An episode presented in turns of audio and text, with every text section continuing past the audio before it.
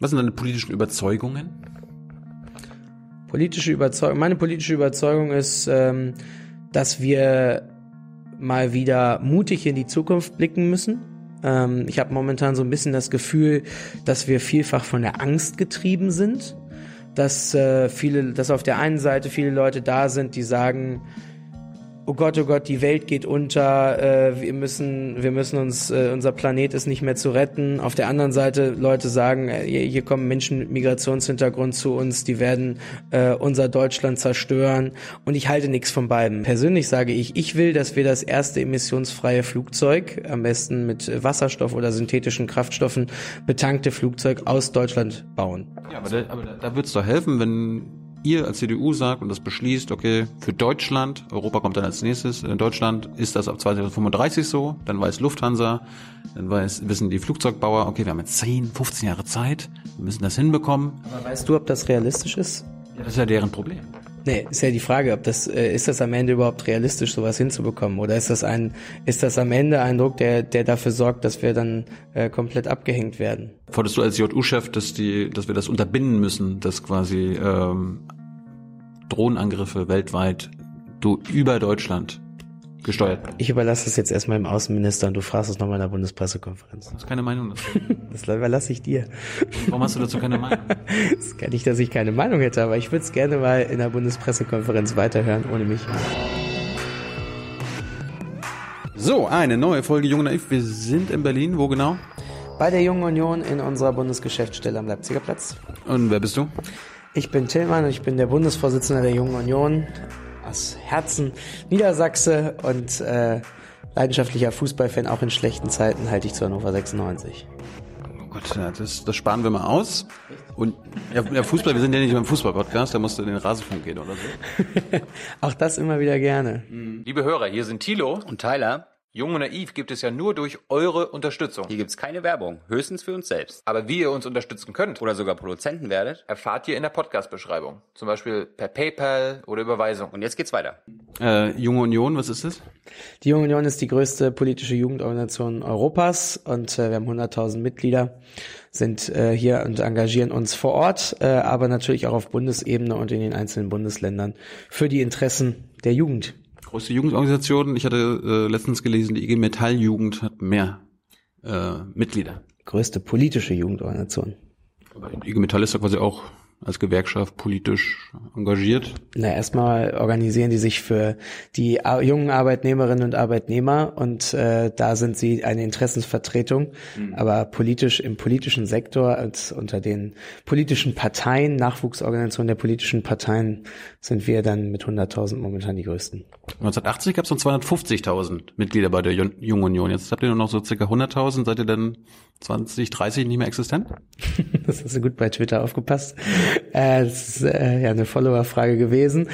Ähm, von daher ist, äh, ist sicherlich so, dass wir da verloren haben. Wir erleben ja momentan, dass äh, überall so ein bisschen die Bindungskraft äh, sinkt, aber wir sind guter Dinge, dass wir auch in Zukunft äh, existent sind. Wir haben allein im letzten Jahr, im Jahr 2019, 5500 neue Mitglieder äh, gehabt und äh, wenn man sieht, dass so der Durchschnittskreisverband bei uns so 250 äh, Mitglieder hat, dann sind das 25 Kreisverbände roundabout. Das ist schon, eine, oder 22 Kreisverbände ist schon eine ganz gute Zahl. Wie, wie ist so die Geschlechterverteilung bei euch? Wir haben zwei Drittel Männer, ein Drittel Frauen. Das äh, ist nicht zufriedenstellend und ich wünsche mir, dass mehr Mädels dabei sind und äh, deswegen herzlicher Aufruf an alle, die Bock haben mitzumachen, insbesondere natürlich auch äh, an alle Frauen, gerne dazukommen. Aber worin liegt das? Ja, das ist natürlich auch eine gewachsene Struktur. Das erleben wir ja auch in den in vielen Parteien, äh, dass äh, also die Struktur bei der CDU ist äh, sogar noch ein bisschen schlechter. Die haben, glaube ich, gerade mal 26 Prozent äh, Frauenanteil. Dass äh, sich viele Frauen äh, weniger engagiert haben im politischen Bereich in der Vergangenheit. Wir erleben aber, dass wir momentan sehr viele aktive und junge äh, Frauen haben. Hab zum Beispiel hier eine Bundesgeschäftsführerin, die erste Bundesgeschäftsführerin, haben äh, eine neue weibliche Stellvertreterin im letzten Jahr bekommen, zwei neue Landesvorsitzende in Bremen und in Schleswig-Holstein. Von daher, die Frauen sind auf dem Vormarsch und äh, ich unterstütze sie dabei. Was tust du konkret dafür, dass mehr Frauen in die Junge Union gehen? Oder Mädchen, können Mädchen auch schon reinkommen? Ab wann kann man bei der Jungen Union rein? Ab 14. Ja, Also auch Mädchen. genau. Mädels. Jetzt gucken, jetzt gucken, jetzt guckt hier eine 15-Jährige zu und sagt, Genau. Junge Union, Warum nicht? Pitch mal. Pitch mal. Ja, also wir äh, interessieren uns äh, dafür, was euch interessiert. Gerade bei den Frauen habe ich gesagt, okay, lasst uns einen, wir haben sozusagen einen Kreis gegründet, äh, mehr Mädels und äh, die sind sollen selbst auch die Ideen und die Punkte anmerken, was ihnen eigentlich fehlt an unserer Arbeit. Und da sind sie gerade dabei, sie sich sozusagen aufzustellen. Auch da sind alle äh, jungen Mädels herzlich willkommen, dort mitzumischen und ihre Ideen einzubringen. Was muss sich eigentlich an Politik ändern? Was muss sich auch vielleicht an der Jungen Union ändern? Und ähm, genau da will ich reinhören und eben nicht sagen, ich gebe das jetzt mal von oben vor, so muss es gemacht werden, dann wird das alles gut, sondern euch zu hören ist eigentlich das Entscheidende. Gab es da schon erste Erkenntnisse, woran es liegt? Genau, wir haben äh, jetzt zum Beispiel so ein Förderprogramm äh, aufgelegt, wo wir äh, gemeinsam mit Seminarpartnern Mädels dabei unterstützen, vielleicht auch an der einen oder anderen Stelle ein bisschen selbstbewusster in die Diskussion zu gehen, wo wir sagen, ähm, wir machen Rhetorik-Coachings, wir machen äh, Self-Marketing-Coachings und ähnliches, um insbesondere diejenigen, die jetzt vielleicht dann auch schon ein bisschen weiter sind und Interesse haben, mal ein bisschen professioneller Politik zu machen, diejenigen dann auch zu unterstützen dabei und auf dem Weg zu begleiten, ähm, möglichst äh, auch ein Aushängeschild für die CDU zu werden. Self-Marketing-Coaching und Rhetorik-Coaching. Warum, warum braucht man das? Hast du das auch schon gemacht? Ich habe es auch schon gemacht und äh, sage, es ist immer wieder ein Gewinn, äh, sich auch selbst zu hinterfragen und zu gucken, was kann man noch besser machen, wo kann man noch besser werden und äh, ein sicheres Auftreten nach draußen. Wie vermarkte ich mich? Äh, wie werde ich vielleicht auch besser im Bereich äh, Social Media, was natürlich totaler, total schnell wird. Nicht nur solche Formate hier wie bei euch, mhm. sondern auch in anderen Bereichen. Wir diskutieren gerade auch über die Frage TikTok. Braucht man das? Soll man das nutzen? Auch als Politiker. Und äh, das sind halt so Punkte, da gibt's ganz, ganz schnelle Wandlungen und da muss man äh, immer dranbleiben und wir wollen da ein Motor sein, der auch vielleicht den einen oder anderen Älteren mal so ein bisschen auf Spur bringt. Was hast du denn beim Rhetoriktraining gelernt? Also redest du jetzt so, wie du jetzt redest, weil du Rhetoriktraining hattest? Nee, das Rhetoriktraining hat insbesondere mich selbst hinterfragen lassen. Also dass ich äh, vielleicht, also ich bin jemand, der redet sehr schnell. Das man wahrscheinlich nie aus mir rausbekommen. Das ist einfach so, aber das bin am Ende auch ich und ich halte nichts davon, dass man so overcoached äh, durchs Leben geht und alles muss irgendwie perfekt sein, sondern am Ende will ich ich sein. Aber sich selbst mal vor einer Kamera zu sehen und äh, einfach mal zu sagen, okay, du hältst jetzt, du hast eine Vorbereitungszeit, hältst einen Vortrag und äh, der wird dann aufgezeichnet und dann guckst du dir das auf einem äh, auf dem Fernseher an oder wie auch immer oder auf dem Bildschirm das ist natürlich etwas, was viele Leute gar nicht so häufig erleben.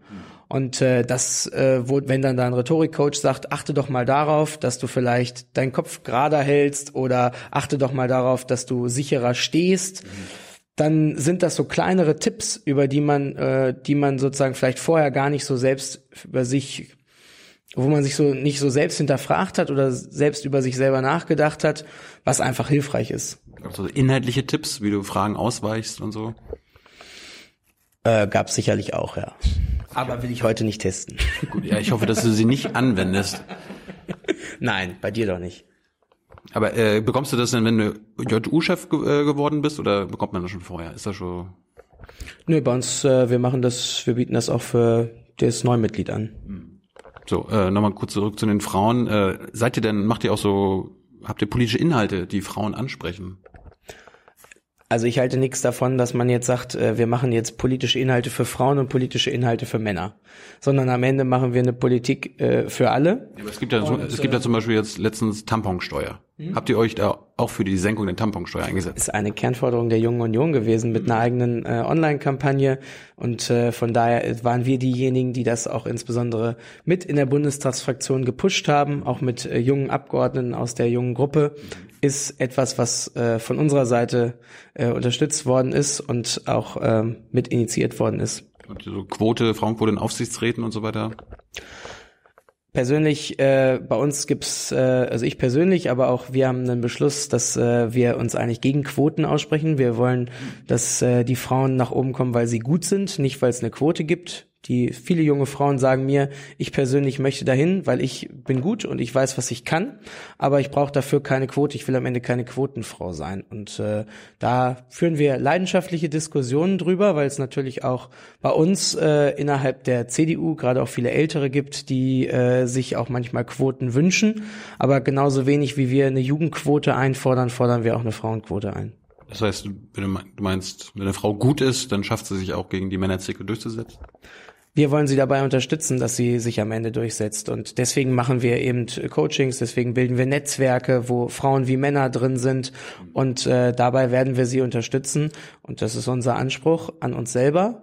Ähm, ich persönlich habe das immer schon getan, auch als ich noch in Niedersachsen äh, Landesvorsitzender war, haben wir damals beispielsweise mal durchgesetzt, dass die jüngste Abgeordnete im Niedersächsischen Landtag äh, eine Frau geworden ist. Ähm, aus äh, unseren Reihen, aus der Jungen Union und äh, die jüngste CDU-Abgeordnete, muss ich dazu sagen. Gibt noch eine, die ist noch ein bisschen jünger, die ist bei den Grünen. Aber ähm, die ist äh, 28 gewesen damals und äh, ist in den Landtag eingezogen, weil wir sie als Junge Union unterstützt haben und sie auf Platz 6 der Landesliste gelandet ist. Jetzt hattest du, ich erinnere mich, bei dem letzten Parteitag, du hast dir ja gewünscht, irgendwie, dass es eine Urwahl für die Vorsitzenden gibt oder Kanzlerkandidaten, irgendwie sowas. Jetzt bist du ja auch gewählt worden zum Vorsitzenden der Jungen Union. Gibt's das denn bei euch schon? Macht ihr eine Urwahl, wenn der Vorsitzende oder die Vorsitzende gewählt wird? Also wir haben äh, gefordert, dass es eine Urwahl beim Spitzenkandidaten für die Kanzlerkandidatur äh, gibt, äh, nicht beim äh, Parteivorsitzenden. Das ist schon nochmal ein Unterschied, weil eine Partei wählt natürlich ihren Vorsitzenden. Beim Kanzlerkandidaten ist das das Aushängeschild, was für Deutschland äh, am Ende ähm, dann auch ins Rennen geht ums Kanzleramt. Ja, aber, aber, aber man, man, man, man sich, also bei Jungen Union gibt es bisher keine Urwahl. Das war jetzt ein Antrag, der ist äh, dieses Jahr im Herbst bei uns bei unserem Deutschlandtag. Das ist das, äh, das ist der größte das größte Treffen der Jungen Union, quasi unsere Delegiertenversammlung, wo tausend junge Leute aus ganz Deutschland und auch aus der ganzen Welt, wir haben mal 120 internationale Gäste, sehr, sehr cooles Treffen, ähm, zusammenkommen. Da ist es das erste Mal entschieden worden. Ich persönlich äh, will das nicht scheuen, sondern finde das eigentlich gut, wenn es mehr Mitgliederbeteiligung gibt und wir auch eine Urwahl bei der Jungen Union durchführen. Am Ende finde ich, macht eine Urwahl vor allem dann Sinn, wenn es mehr als einen Kandidaten gibt. Wenn es nur einen Kandidaten gibt, dann ist äh, so ein bisschen die Frage, wenn man ein, eine Urwahl verursacht am Ende auch Kosten, weil es natürlich teuer ist, die ganzen Sachen zu verschicken und da muss man ein vernünftiges Verfahren haben und ähnliches. Ähm, und das muss sich am Ende auch lohnen. Deswegen finde ich, dass eine Auswahl da sein sollte. Wenn es, es, gab's ja bei dir letztes, letztes Jahr. Genau. Also also hat der Bundesvorstand entschieden, dass es keine Urwahl geben soll, sondern den Deutschlandtag das entscheidet, der Deutschlandtag das entscheiden soll. Ich persönlich würde aber in Zukunft das nicht ausschließen und würde mich auch dafür einsetzen, dass alle Mitglieder bei uns mitmachen können und auch mitentscheiden können, wenn es um äh, den Posten des Bundesvorsitzenden geht. Also beim nächsten Bundesparteitag der JU bringst du das ein? Wir, können, wir werden das äh, bei uns intern diskutieren und ich persönlich ähm, werde da durchaus auch dafür reden. Gut, jetzt reden wir mal über dich persönlich. Mhm. Wo kommst du her? Was muss man über dich wissen? Was man über mich wissen muss? Ich bin, äh, ich komme aus Barsinghausen. Wie, wie, wie, alt bist du? Ich bin 32. Mhm. Und äh, komme aus Barsinghausen, das liegt im Umland von Hannover, ungefähr so eine 25 Minuten, halbe Stunde vor Hannover und äh, bin da groß geworden, bin da zur Schule gegangen, war nach dem Abi in ein Jahr in Neuseeland, habe dort äh, einen Freiwilligendienst äh, im Nationalpark gemacht und äh, Warum das? Weil es mich damals äh, interessiert hat, nochmal andere Kulturen kennenzulernen und äh, weil ich sagte, dachte, ich müsste einfach mal raus zu Hause. Und äh, das hat super viel Spaß gemacht. Das war eine super lehrreiche Zeit. Jetzt, erzähl mal konkret, was hast du da gemacht?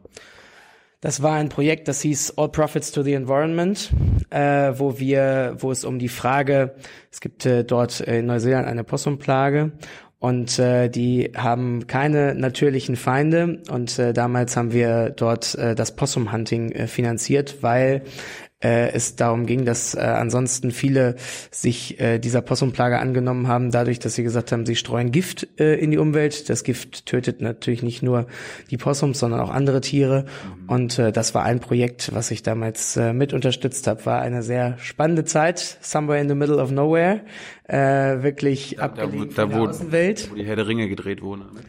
Äh, das ist überwiegend auf der Nordinsel, das, was wo ich war, war auf der Südinsel. Aber das äh, habe ich mir dann auch nochmal angeguckt. Äh, Neuseeland, ein wahnsinnig spannendes Land. Du warst Possumjäger, du hast den Possums umgebracht, nee, oder? Wir haben äh, ein Backpacker-Hostel aufgebaut an, an so einem Wanderweg äh, und äh, damit das Ganze finanziert.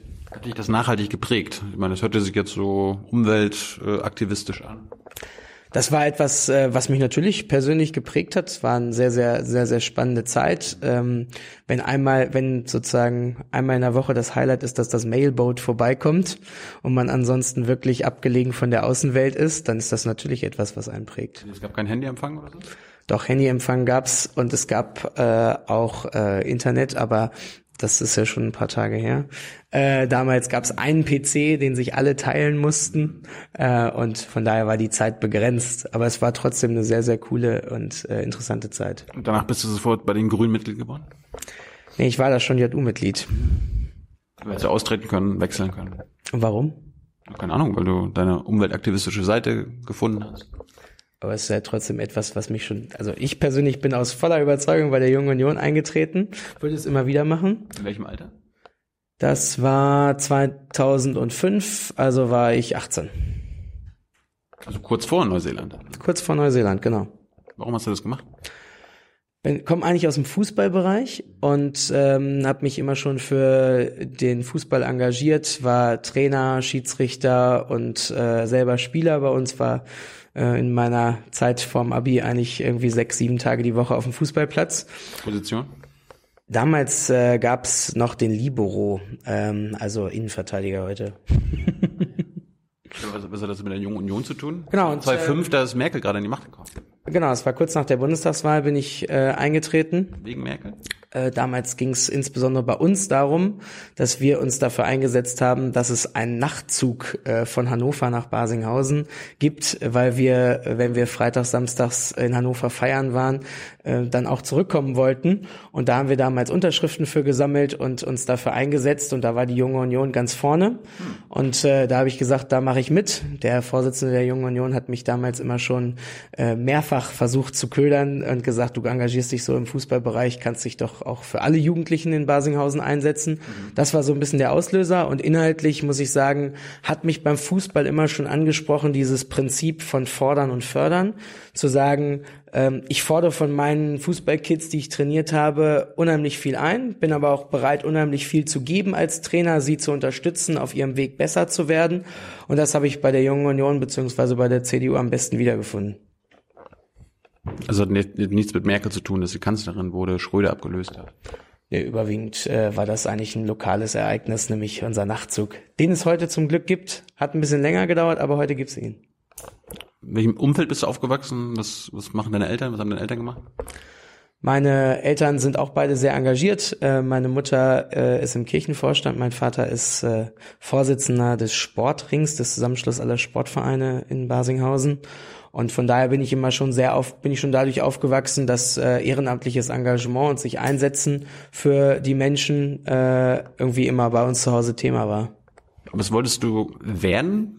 Also was war dein beruflicher Wunsch? Ich meine, kann mir nicht vorstellen, dass du jetzt Politiker als Ziel hattest. Ehrlich, früher wollte ich immer Sportmanager werden. Aber das hat dann am Ende äh, nicht so. So ein Uli Hoeneß. Ne? So ein bisschen so Uli Hoeneß, Hans-Joachim Watzke. Warum? Fand ich cool. War irgendwie etwas, was mich immer schon, hat mich in meiner Jugendzeit immer schon sehr geprägt. Und ich habe dann, nachdem ich aus Neuseeland wieder da war, habe ich ähm, zwei Praktika gemacht. Einmal war ich, ähm, war ich eine kurze Zeit bei der Sportmarketingagentur von Borussia Dortmund und äh, war danach ähm, im Innenministerium in Hannover äh, und habe da mit vielen Leuten gesprochen und die mir alle gesagt haben, hab da irgendwie so drüber nachgedacht, machst du jetzt hier so Sportmanagement oder so Studium? Und die haben alle gesagt, das ist sehr speziell und ob du dann am Ende damit was kriegst, überleg dir das gut, mach lieber ähm, erstmal ein solides Grundstudium, kannst dich immer noch spezialisieren. Und dann war so ein bisschen die Frage BWL oder Jura. BWL. Ich, ich habe beides gemacht. Echt? Aber BWL war ein bisschen viel Mathe. Weiß nicht, wie es bei dir gelaufen nee. ist. nicht so erfolgreich. Nee. und äh, habe mich dann für Jura entschieden und habe das dann äh, durchgezogen und äh, bin heute sehr froh darüber, dass ich es durchgezogen habe, weil es natürlich in der Politik auch viele gibt, die vielleicht manche Sachen nicht äh, fertig gemacht haben, aber es gibt hier schon eine gewisse Unabhängigkeit. Also heute arbeite ich äh, noch neben dem äh, Bundesvorsitz. Der Bundesvorsitz ist ein reines Ehrenamt, dafür gibt's äh, kein Geld, keine Aufwandsentschädigung oder ähnliches. Es ist nur Fahrtkosten werden bezahlt, aber ansonsten äh, wird äh, hat muss man halt sonst irgendwie auch noch seine Miete finanzieren und äh, von daher bin ich äh, bin ich arbeite ich äh, noch äh, halbtags, habe meine? Stunden da reduziert, bin beim Arbeitgeberverband in Hannover, bei den Unternehmerverbänden Niedersachsen. Unternehmerverbände sind also, das ist eine Lobbyvereinigung. Das ist der Zusammenschluss äh, aller Arbeitgeberverbände in Niedersachsen und äh, dort äh, machen wir, bin ich sozusagen Leiter der Rechtsabteilung. Was machst du den ganzen Tag? Ich äh, bin ja nicht mehr den ganzen Tag da, aber äh, wenn ich da bin, dann äh, mache ich insbesondere für die Arbeitgeber, also für die Unternehmen in Niedersachsen, dann äh, verschiedene juristische Sachen. Ist, äh, musst du denn so deine, deine Per- Persönlichkeit so aufsplitten, weil immer als JU-Chef musst du ja quasi auch an die Arbeitnehmer denken. Auf Arbeit sollst du die Arbeitgeber unterstützen. Ja, am Ende geht's mir darum, dass wir Deutschland erfolgreich machen als äh, JU-Chef. Von daher ist das sicherlich etwas, wo ich ein bisschen breiter denke. Aber Job ist Job und äh, das kann ich ganz gut trennen. Beißt sich das nicht manchmal? Bisher hat man noch keine Probleme. Was haben, was haben diese für Positionen, Wer? die Unternehmerverbände? Haben die gerade irgendwie, haben die gerade aktuelle Anliegen an die Politik, an die Bundesregierung, an die Landesregierung? Ja, aber da ich sozusagen ja als Leiter der Rechtsabteilung da arbeite, bin ich da sozusagen ein bisschen nicht wirklich in diese in diese Positionsfindung hundertprozentig äh, eingebunden, sondern insbesondere natürlich auch in dem Bereich äh, der juristischen Tätigkeit und äh, weißt du, Jura hast du halt insbesondere deine Gesetzesbücher, die dich leiten. War das ein Traum? Wolltest, du für Unternehmensverbände arbeiten nach dem Jurastudium oder wolltest du irgendwie keine Staatsanwalt werden? Richter? Anwalt, ganz normaler Anwalt? Ich, ich hatte ehrlicherweise wirklich keinen äh, so großen Plan und ähm, ich jetzt sage, wie es gelaufen ist. Ja, sag. Ich habe, äh, als ich fertig war mit meinem zweiten Staatsexamen, von meiner oder sozusagen zum Abschluss dessen äh, bei Facebook ein Posting gemacht, wo äh, eine Bierflasche drauf war und sozusagen irgendwie nach dem Motto endlich fertig. Und äh, dabei, und dann hat mich der äh, stellvertretende Hauptgeschäftsführer äh, angeschrieben, was ich denn jetzt machen würde, weil er dieses Posting gesehen hat. Und äh, habe ich ihm zurückgeschrieben, Unternehmerverbände, Fragezeichen. Und dann hat er mir geschrieben, wenn er aus dem Urlaub wieder da wäre, müssten wir uns mal unterhalten. Und so ist das entstanden. Also kompletter Zufall. Wie lange arbeitest du jetzt schon? Dreieinhalb Jahre. Wie lange kann man das noch machen? Bis du ein Mandat irgendwann hast oder was? Ja, also wenn man ein Mandat hat, weil man äh, im Bundestag oder im Landtag äh, sitzt oder im Europaparlament, dann macht man das nicht mehr weiter. Nee. Es gibt ja gerade bei der FDP, glaube ich, aber auch bei der Union im Bundestag viele, die noch ihren Job gerade als Anwalt weitermachen. Wolfgang Kubicki ist so das leuchtende Beispiel. Der sieht ja quasi sein Mandat als Nebenberuf an. Finanziell wahrscheinlich, ja. Nein, also für mich ist es klar, dass das am Ende so ist, dass ich, das ist eine Angestellten-Tätigkeit. Eine Anwaltstätigkeit ist ja eine freiberufliche Tätigkeit, die könnte man weitermachen, ähm, aber eine Angestellten-Tätigkeit nicht. Und ähm, ein bisschen religiös, ich meine, Junge Union, Christliche Demokratische Union, bist du ein Christ? Ja, also ich äh, bin jetzt nicht regelmäßig äh, und jede Woche in der Kirche, dafür bin ich auch einfach viel zu viel in Deutschland unterwegs, aber schon ähm, durch Getauft oder was? Genau, getauft, konfirmiert. Meine Mutter ist wie gesagt im Kirchenvorstand, von daher auch mit diesem Thema äh, durchaus aufgewachsen und finde, es ist eine gerade wenn man so als äh, Politiker viel unterwegs ist und unheimlich viel im, im Modus ist, dass man immer sozusagen von einem Termin zum nächsten. In der Kirche insbesondere eine Zeit, um mal runterzukommen.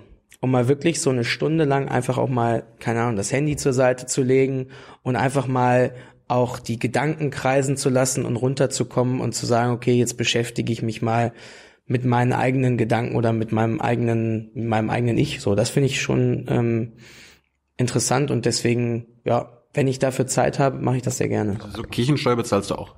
Yes. Irgendwann mal überlegt, aus der Kirche auszutreten. Man gibt ja immer wieder große Skandale. Gibt's immer mal wieder, aber am Ende ist das natürlich eine Entscheidung, die man einfach äh, getroffen hat. Und ähm, für mich persönlich, ja, gibt's manchmal so Aufregerthemen, wo man sagt, das äh, muss das denn jetzt irgendwie sein, ähm, dass das äh, die Kirche von meinen Steuern äh, finanziert. Aber äh, ja, das äh, muss man aushalten am Ende. Bin ich auch nicht mit allem einverstanden, was die CDU macht oder bin auch nicht mit allem einverstanden, was der Sportverein macht. Ähm, aber zu einer Gemeinschaft gehört es, Kompromisse zu machen. Und solange der große, das, der Kompromiss im großen Ganzen stimmt. Gibt es ein, gibt's ein Beispiel, was Sie bei der Kirche stört? Das Kirchenasyl oder was? Nee, das gar nicht. Ähm, was mich eigentlich zum Beispiel gestört hat, war die Frage, warum die Kirche die Klage gegen Gorleben unterstützt hat. Mhm. Weil ich gesagt habe, okay, die Kirche setzt sich für die, für meinen, für meine Glaubensthemen ein. Aber das ist etwas, was sie was man ja persönlich gut oder schlecht finden kann. Da kann man auch unterschiedliche Meinungen zu haben, finde ich auch in Ordnung. Und ums Endlager, ähm, oder was? Genau, ums Endlager in äh, Atommüllendlager in Gorleben. Aber die Frage ist, muss die Kirche aus meinen Steuern dort eine, eine Klage finanzieren? So, das war etwas zum Beispiel, was mich so ein bisschen hinter, oder wo ich so ein bisschen hinterfragt habe. Hast du mit denen mal geredet? Haben sie das erklärt? Ähm, mir bisher hat mir ja keiner so eine richtige Erklärung zu liefern können, aber äh, vielleicht sollte ich das jetzt nochmal angehen, das ist auch schon ein paar Tage her, von daher, jetzt könnte man vielleicht nochmal ja an den einen oder anderen rangehen, ja. Sein Vorgänger war Paul Zimiak, der hat ja polnisch Migrationshintergrund, hat, äh, ist Kuban, hat das auch irgendwie einen Migrationshintergrund. Meine Großeltern kommen aus Schlesien, also sozusagen ähm, ja heutiger polnischer Teil. Deswegen der Name Kuban ist äh, ein Fluss, äh, der durch Osteuropa führt. Das heißt, du hast auch eine Migrationsgeschichte. Das, äh, meine Großeltern sind damals äh, vertrieben worden mhm. Ähm, nach dem Zweiten Weltkrieg und äh, sind dann aber in die ins Umland von Hannover gekommen. Also von daher, ich persönlich äh, habe keine. Meine Großeltern sind damals sozusagen aus Schlesien vertrieben worden ähm, und dann nach Deutschland gekommen. Aber der, denkt man kam, kam ja aus dem deutschen Teil, ähm, heute polnischen Teil. Denkt man daraufhin anders über Migrationspolitik nach? Hast du da ein bisschen mehr Verständnis? Ähm, habe vor allem viel mit meiner Oma ähm, über dieses Thema gesprochen, was der Krieg mit Menschen macht. Das ist etwas, was mich persönlich äh, sehr bewegt hat. Meine Oma hat zum Beispiel ihren Bruder im äh, Krieg verloren, der damals äh, von Soldaten erschossen worden ist.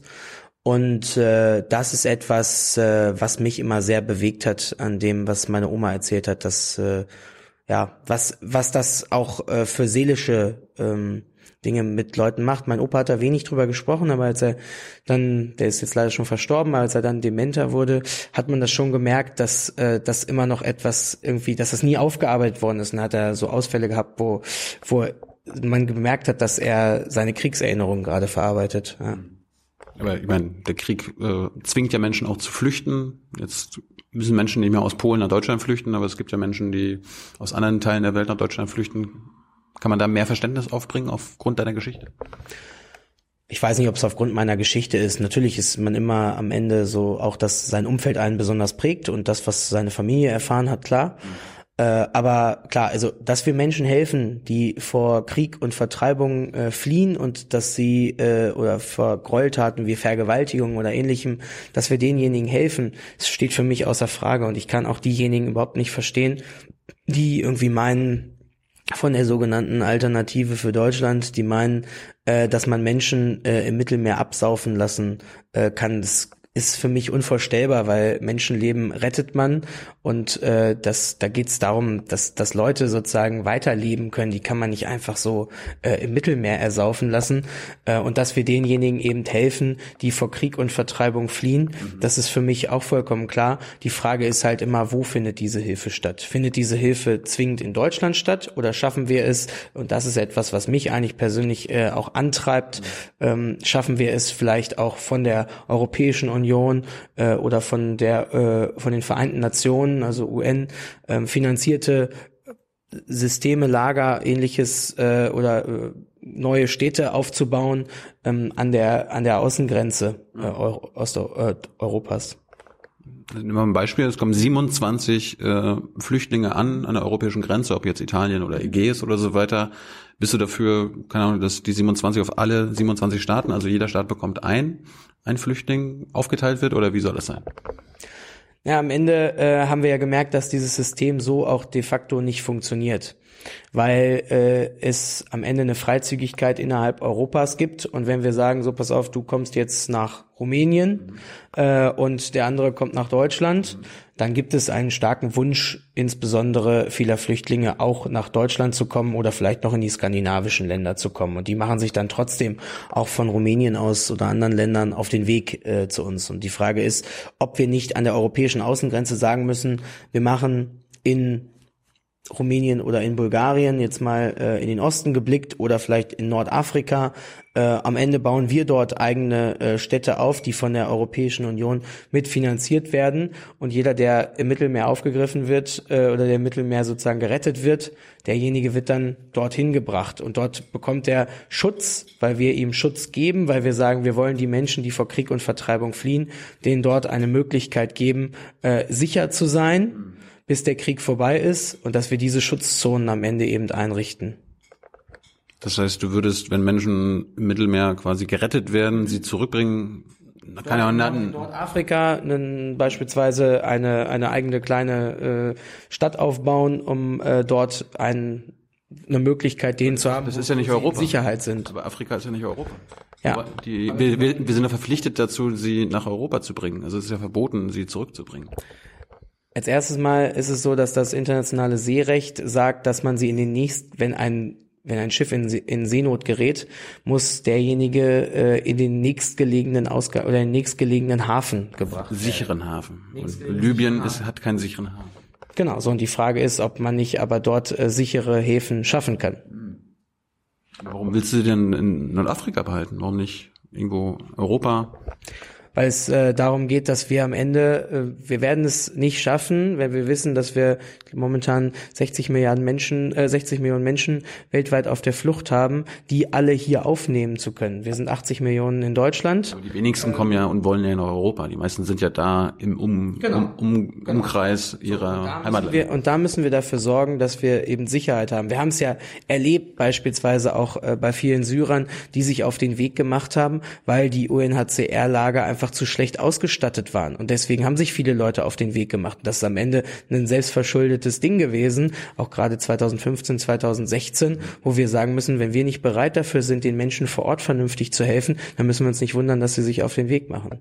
Es gibt ja trotzdem immer noch Leute, die dann trotzdem versuchen, nach Deutschland zu kommen. Was ist mit denen?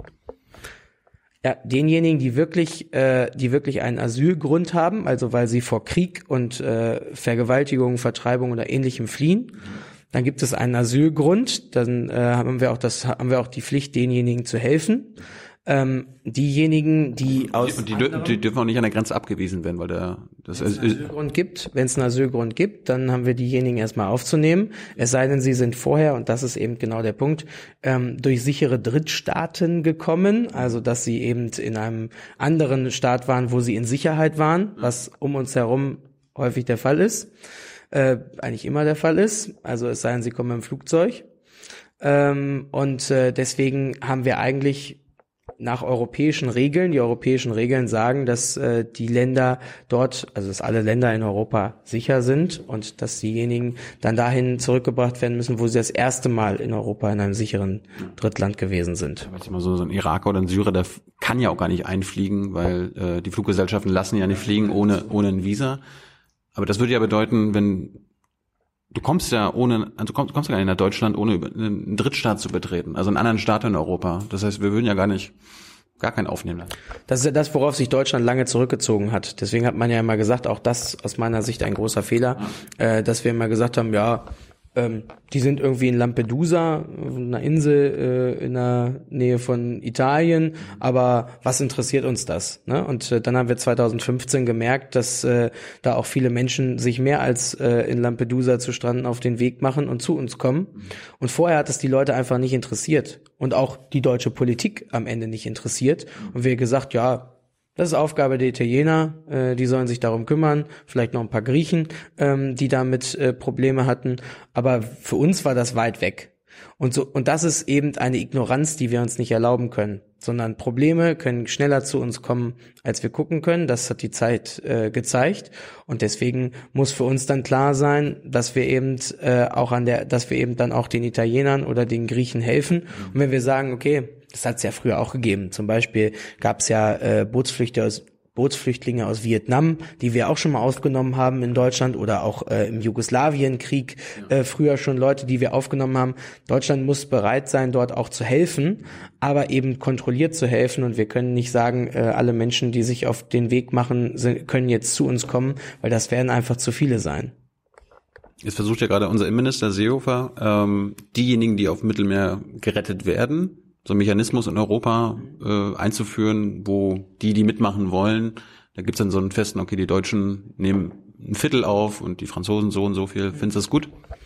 Ja, es ist sozusagen eine Koalition der Willigen. Ähm, ich fände es besser, wenn alle mitmachen würden. Aber am Ende muss man natürlich es auch, muss man natürlich auch sagen, diejenigen müssen auch dorthin wollen, so. Und das äh, muss halt klar werden. Das müssen wir auch den ähm, den Flüchtlingen klar machen und sagen, das ist hier am Ende für euch eine Schutzzone. Ihr seid, ihr, wir wollen euch helfen, weil ihr flieht vor Krieg und Vertreibung. Aber in eure Heimat kann man auch sagen. Genau, wir, aber wir wollen euch helfen. So, und ähm, wir können jetzt nicht sagen, ihr müsst, äh, ihr könnt jetzt nur, ihr könnt diese Hilfe nur in Deutschland bekommen, sondern ihr könnt sie genauso in Frankreich, in Spanien, in äh, Polen oder anderswo äh, bekommen. Und deswegen muss man auch klar machen, wir haben auch den Anspruch, in Europa zusammenzuarbeiten und jeder von uns soll seinen Beitrag leisten. Ich wünsche mir, dass ihn möglichst viele leisten. Aber du findest gut, dass wir quasi, dass jetzt so eine feste Größe gibt, dass wir jeden vierten, der auf Mittelmeer gerettet werden, nach Deutschland holen?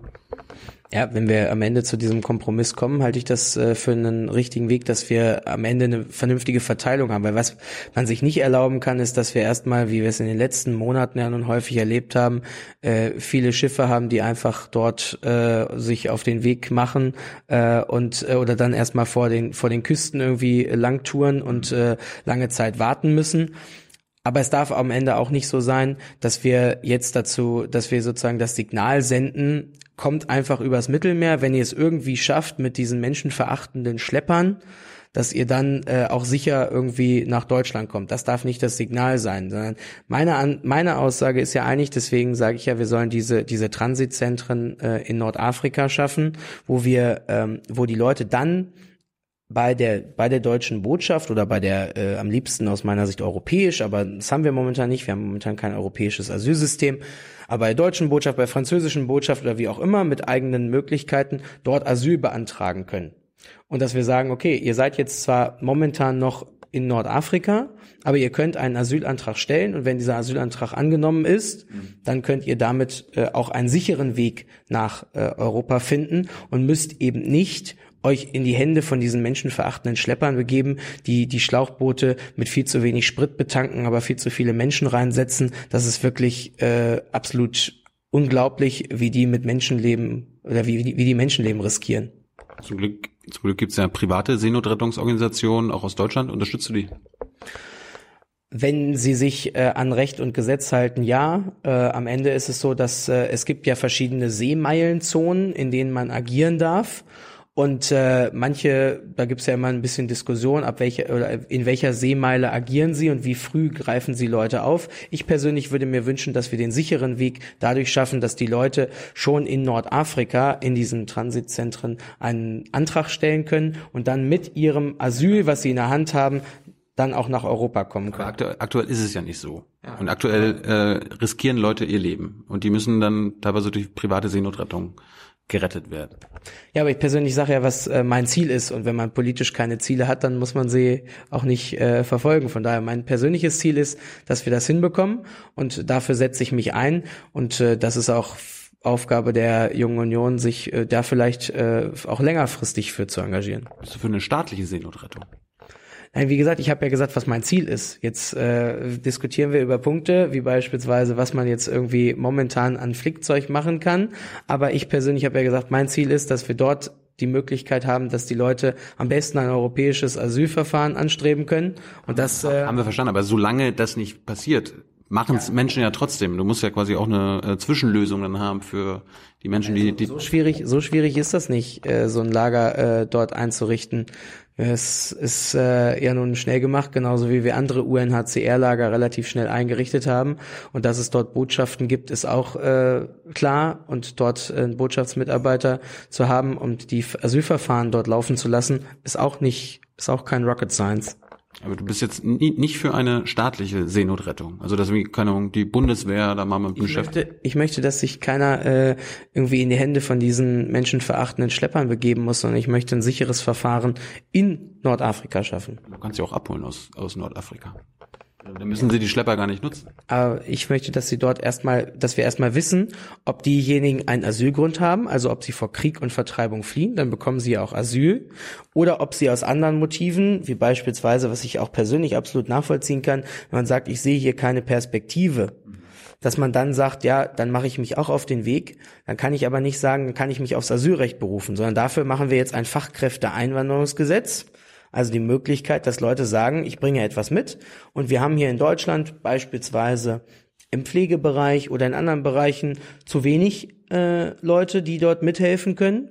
Also kann ich mich beim Fachkräfteeinwanderungsgesetz bewerben und sagen, okay, ich möchte dort dabei sein, ich möchte Teil äh, in Deutschland sein. Das sind unterschiedliche Herangehensweisen, zu sagen, okay, entweder ich habe einen Asylgrund oder aber ich nutze das Fachkräfteeinwanderungsgesetz. Das sind für mich zwei Bausteine, die sind sehr wesentlich dafür, dass wir den Menschen hier eine Perspektive geben können. Aber wie gesagt, nochmal, wir können am Ende nicht alle Leute, die sich, äh, die auf der Flucht sind, hier bei uns aufnehmen, weil das sind 60 Millionen, meine ich, und äh, wir sind 80 Millionen Deutsche. Das wird einfach zu viel. Ja, aber von den 16 Millionen wollen ja nicht alle und werden nicht alle nach Europa streben. Das war ja nur der Punkt. Aber äh, Armut ist ja kein Asylgrund. Und äh, Menschen in Afrika sind ja meistens so arm, dass sie noch nicht mal also irgendeine Ausbildung leisten können. Das heißt, die haben gar keine Chance, weil Asyl können sie nicht bekommen, weil es kein Asylgrund ist.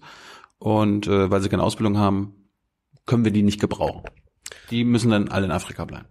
Nein, dass, äh, dass sie sozusagen keine Ausbildung bekommen können, sehe ich nicht so, weil wir ja momentan schon vielfach erleben, dass viele Unternehmen sich auch auf den Weg machen und sagen, wir finden hier in Deutschland einfach nicht mehr genügend Arbeitskräfte.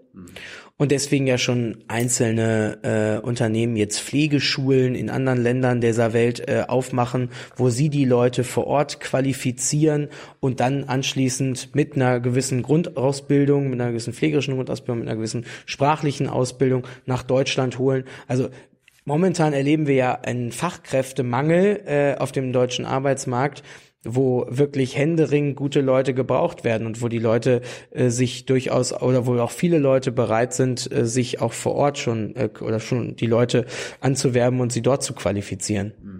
Haben wir denn, wir haben ja ein Demografieproblem. Deutschland wird immer älter, ist eine der ältesten Gesellschaften der Welt. Äh, wir brauchen ja, um unsere ganzen Sozialsysteme auch am Laufen zu halten, äh, mehr Menschen. Wo, wo, wo sollen die herkommen in Zukunft?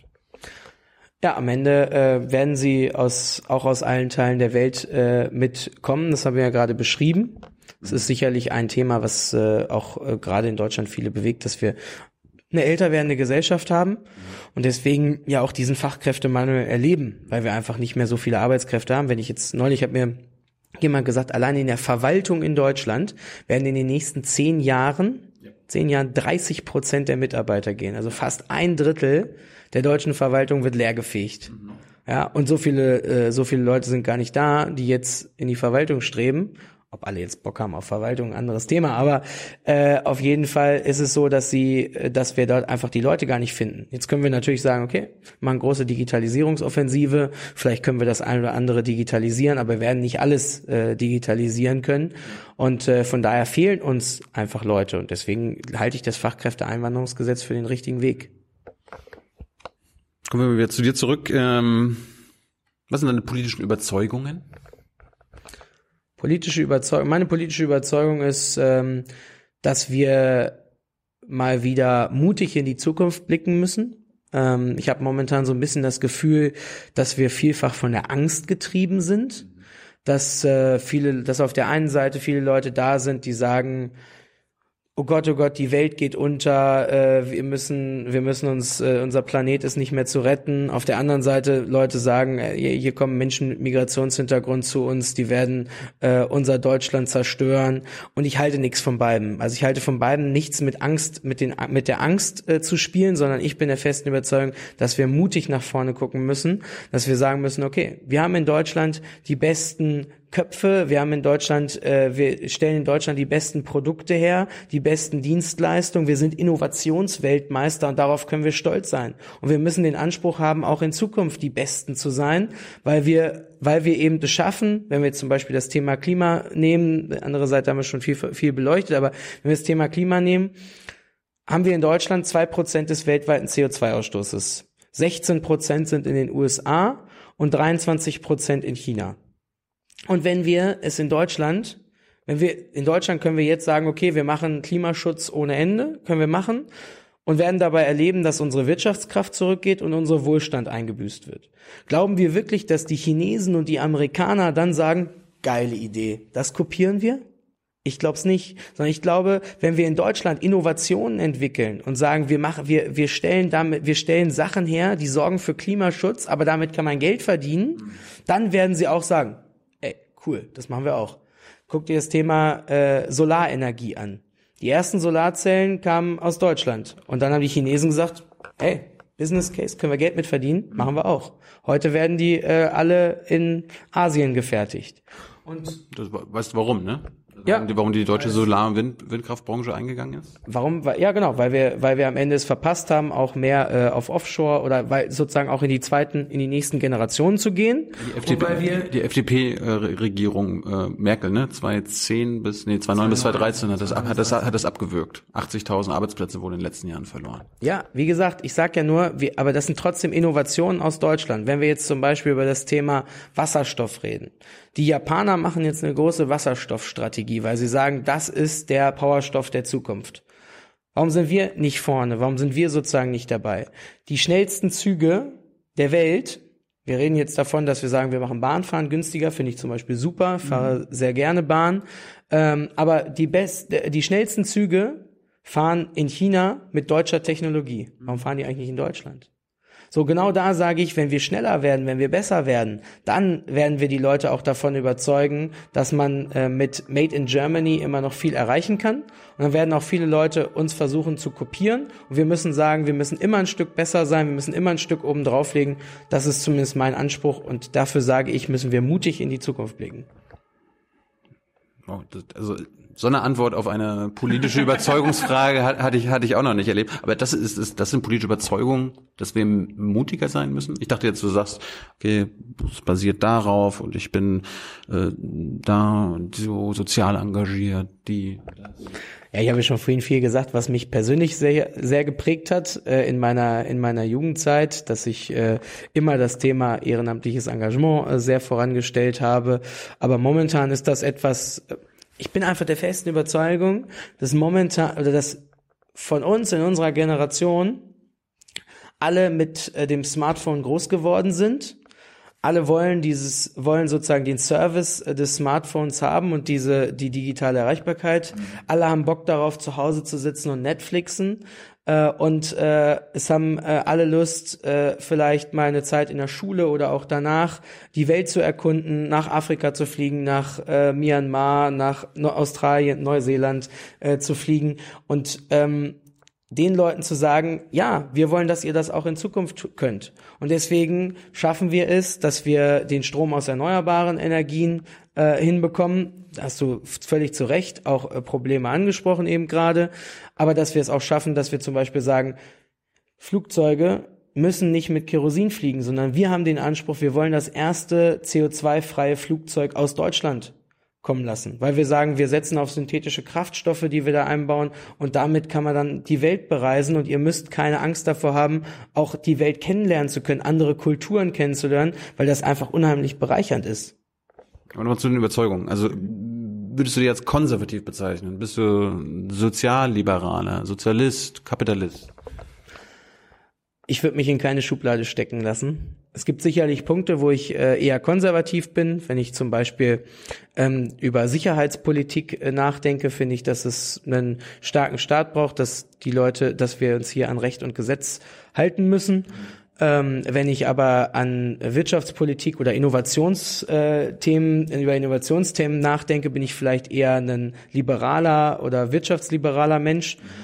Aber wenn ich äh, an Familienpolitik denke, bin ich jemand, der auch durchaus Links? sozial ist, äh, äh, christlich sozial ist, weil ich persönlich hab's, bin jemand, der nie verstanden hat, wie Leute ähm, ja so dieses ganze Thema Frau hinter Herd und so weiter äh, noch im 21. Jahrhundert äh, propagieren können.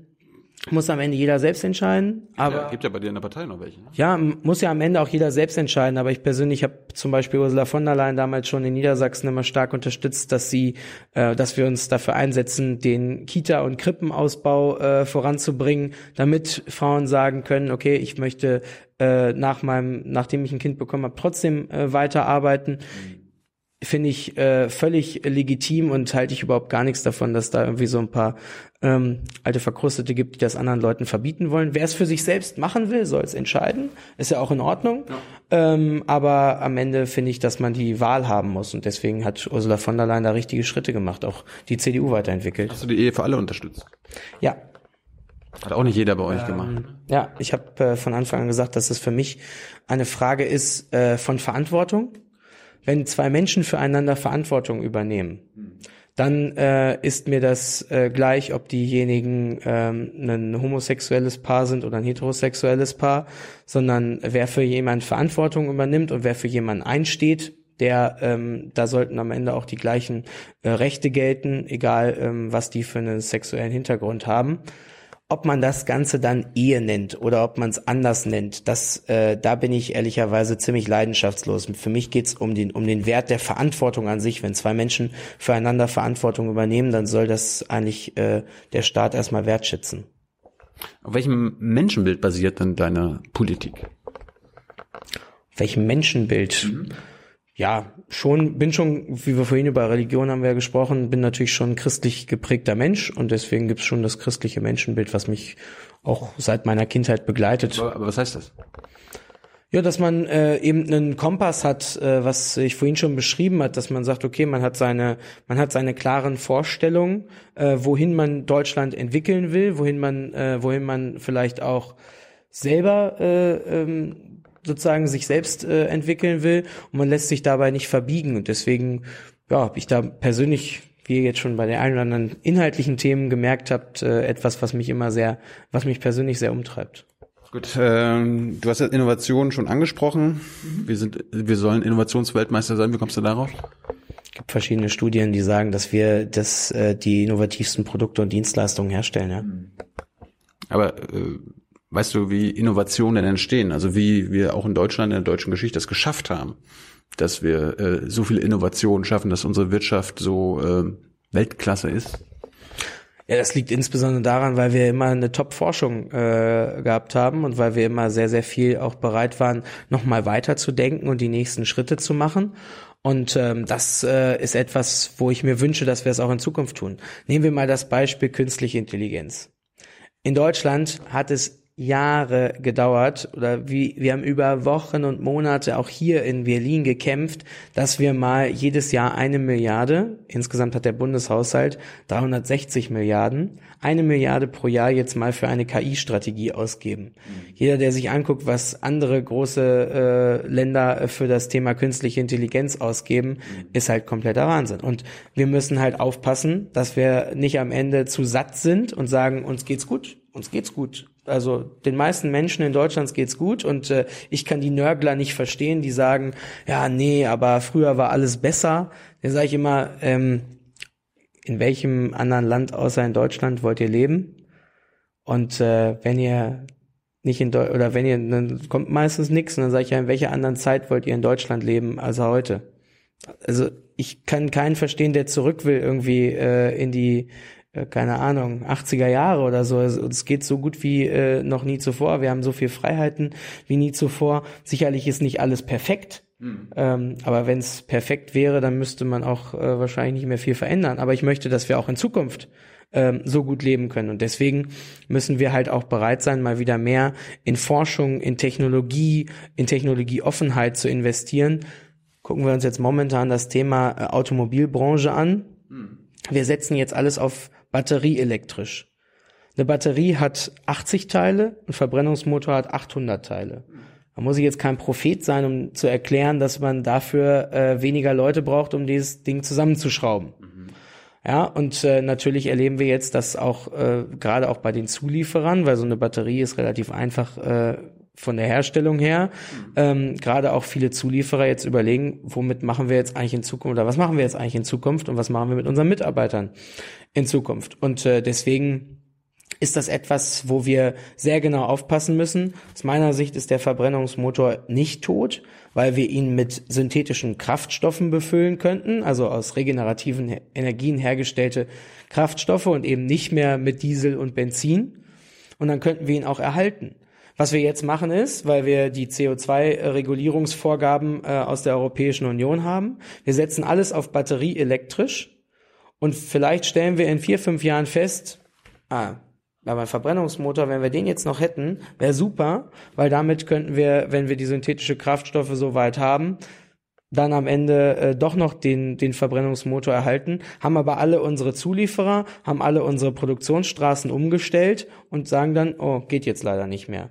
Und da, glaube ich, machen wir große Fehler, weil es eben noch durchaus andere Möglichkeiten gäbe, außer mit Batterien äh, das Auto zu betreiben. Und äh, da sollten wir gucken, dass wir eine gewisse Technologieoffenheit haben. Gut, Verbrennungsmotor ist noch nicht tot, merken wir auf der, auf, im Verkehr überall, jeden Tag. Äh, er muss aber sterben, oder? Ja, die Frage ist, was wir reinschütten in den Verbrenner. Also, was wird verbrannt? Wird Diesel und Benzin verbrannt oder wird synthetischer Kraftstoff verbrannt? Mhm. Wenn wir synthetischen Kraftstoff reinstecken, der aus erneuerbaren Energien hergestellt wird, dann ähm, haben wir am Ende genauso eine Zero Emission, äh, wie wir es äh, beim wie wir es beim bei der Batterie haben. Und bei der Batterie müssen wir ja auch mal ehrlich sein. Eine Batterie wird insbesondere natürlich auch aus äh, Lithium, aus äh, Ionen und aus seltenen Erden hergestellt. Und wo werden die denn abgebaut? Die werden abgebaut, insbesondere auch in den Minen äh, in Afrika unter nicht wirklich besonders äh, menschenwürdigen Zuständen. Von daher, wenn wir jetzt alle sagen, wir wollen jetzt noch mehr Batterien hier in unsere Autos bauen, alles schön und gut, aber sollten wir auch die Langzeitfolgen bedenken und muss auch uns allen klar sein, wir müssen am Ende auch genug Strom haben, um äh, die Autos zu betanken. Zum Strom kommen wir gleich, aber die synthetische Kraftstoffe. Ich habe mit, mit, ein paar Experten gesprochen, mhm. äh, Energieexperten, ähm, jetzt auch erneuerbare Energien, die meinen, das ist eine Schnapsidee. Also die synthetischen Kraftstoffe, da brauchst du fürs Fahren, mit diesen E-Fuels wird das ja genannt, fünfmal mehr so viel Strom muss eingesetzt werden, um das herzustellen, als wenn du, äh, als wenn du äh, Elektroautos fahren lassen würdest. Also mir ist äh, vollkommen klar, dass wir momentan beim Wirkungsgrad dieser synthetischen Kraftstoffe noch lange nicht so weit sind, dass er wirklich eine Marktreife hat. Aber was passiert denn, wenn wir jetzt weiter daran forschen und wir sind ja dabei und die Wirkungsgrade haben sich auch in den letzten Jahren schon verbessert und sagen dann, okay, wenn das dann aber in fünf Jahren oder in zehn Jahren soweit ist und wir haben gar nicht mehr die Produktionsmöglichkeiten dafür, weil wir alles abgeschafft haben, weiß ich nicht, ob das eine kluge, ob das ein kluger Weg war. Aber es ist doch eigentlich richtig, jetzt äh, total auf Elektro zu setzen, weil das wird ja auch gar keine CO2-Emissionen bedeuten. Naja, ist die Frage erstmal, wie wird die Batterie hergestellt? Die der Batterieherstellung muss ja auch sozusagen Produktion, ist ja auch Produktion. Ähm, nur, nur das Auto an sich zu sehen und nicht zu gucken, wie wird der Strom produziert, der da reinkommt, äh, und nicht zu sehen, wie ist die Batterie oder das Auto hergestellt, ist auch ein bisschen eine Milchmädchenrechnung. Aber du bist dafür, dass wir die Diesel- und Benzinmotoren loswerden? Ja, ich bin dafür, dass wir ähm, mittel, dass wir sozusagen das äh, auf jeden Fall in den nächsten Jahren schaffen. Das wird nicht von heute auf morgen gehen, aber dass wir das äh, in den nächsten Jahren angehen, ist äh, auf jeden Fall ein klares Projekt. Für mich ist nur, die, deswegen sage ich ja, der Verbrenner ist aus meiner Sicht nicht tot, weil die Frage ist, was man reinschüttet. Ein Weg wäre ja zum Beispiel, dass die Leute weniger Diesel kaufen und Diesel nutzen, äh, die Dieselsubvention zu streichen. Bist du dafür?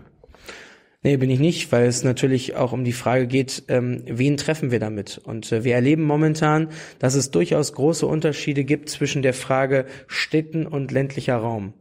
Und ähm, hier in Berlin ist es einfach zu sagen, ich brauche vielleicht kein Auto. Aber äh, wenn ich bei mir in Basinghausen gucke, jetzt ist Basinghausen gut mit der S-Bahn angebunden, aber wir haben auch drumherum noch mehrere Ortsteile, wo das eben schon nicht mehr der Fall ist. Oder bei meiner Oma, die noch ein bisschen weiter draußen wohnt, da fährt zwei, dreimal die äh, der, am Tag ein Dorf äh, ins Dorf der Bus.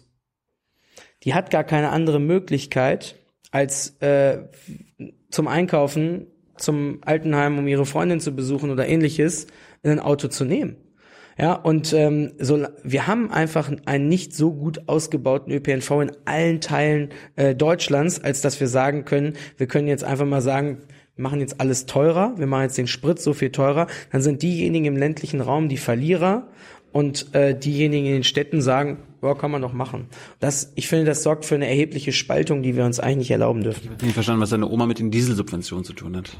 Äh, meine Oma fährt sogar einen Benziner, aber es gibt natürlich auch viele Leute im ländlichen Raum, die einen Diesel fahren. Und der Wirkungsgrad des Diesels ist ja zum Beispiel, was CO2-Ausstöße angeht, sogar besser als der des Benziners. Aber beim Feinstaub ist es genau andersrum. Ja, und wo ist die Feinstaubproblematik? Das ist, passiert in den Städten. Ja, insbesondere in kleinen Teilen der Städte, wo es sozusagen auch städtebauliche Probleme gibt, ja. Das Problem ist ja, äh, gerade in Sachen Verkehr, wenn wir beim CO2-Ausstoß sind, es gibt zu viele Autos. Die Experten, alle sind sich einig, wir müssen weniger Autos auf den Straßen haben. Wie, wie, wie willst du das hinbekommen? Autonomes Fahren.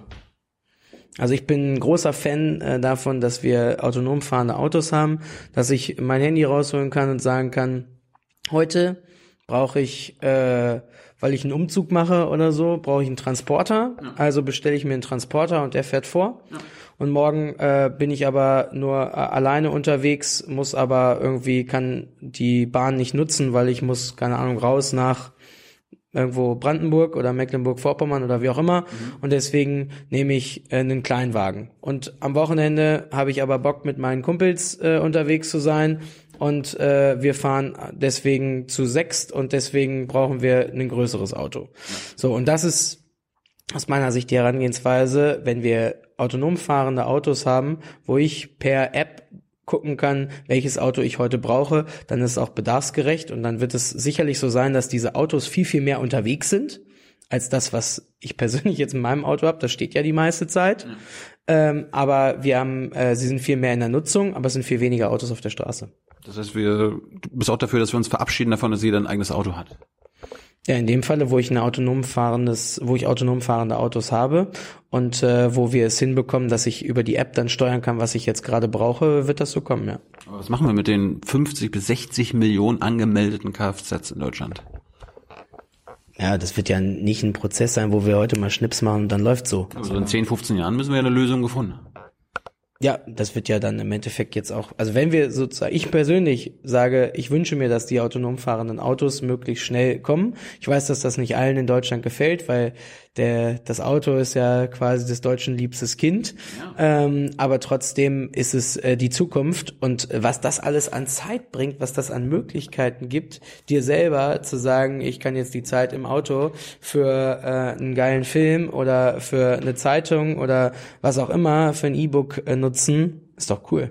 Hast du das deiner Autoindustrie in Niedersachsen schon gesagt, dass äh, nicht mehr eine Million Autos an die Deutschen verkauft werden müssen jedes Jahr? Denen habe ich gesagt, dass wir autonomes Fahren brauchen und dass sie zusehen sollen, dass möglichst äh, die ersten autonomen äh, fahrenden Autos aus Deutschland kommen.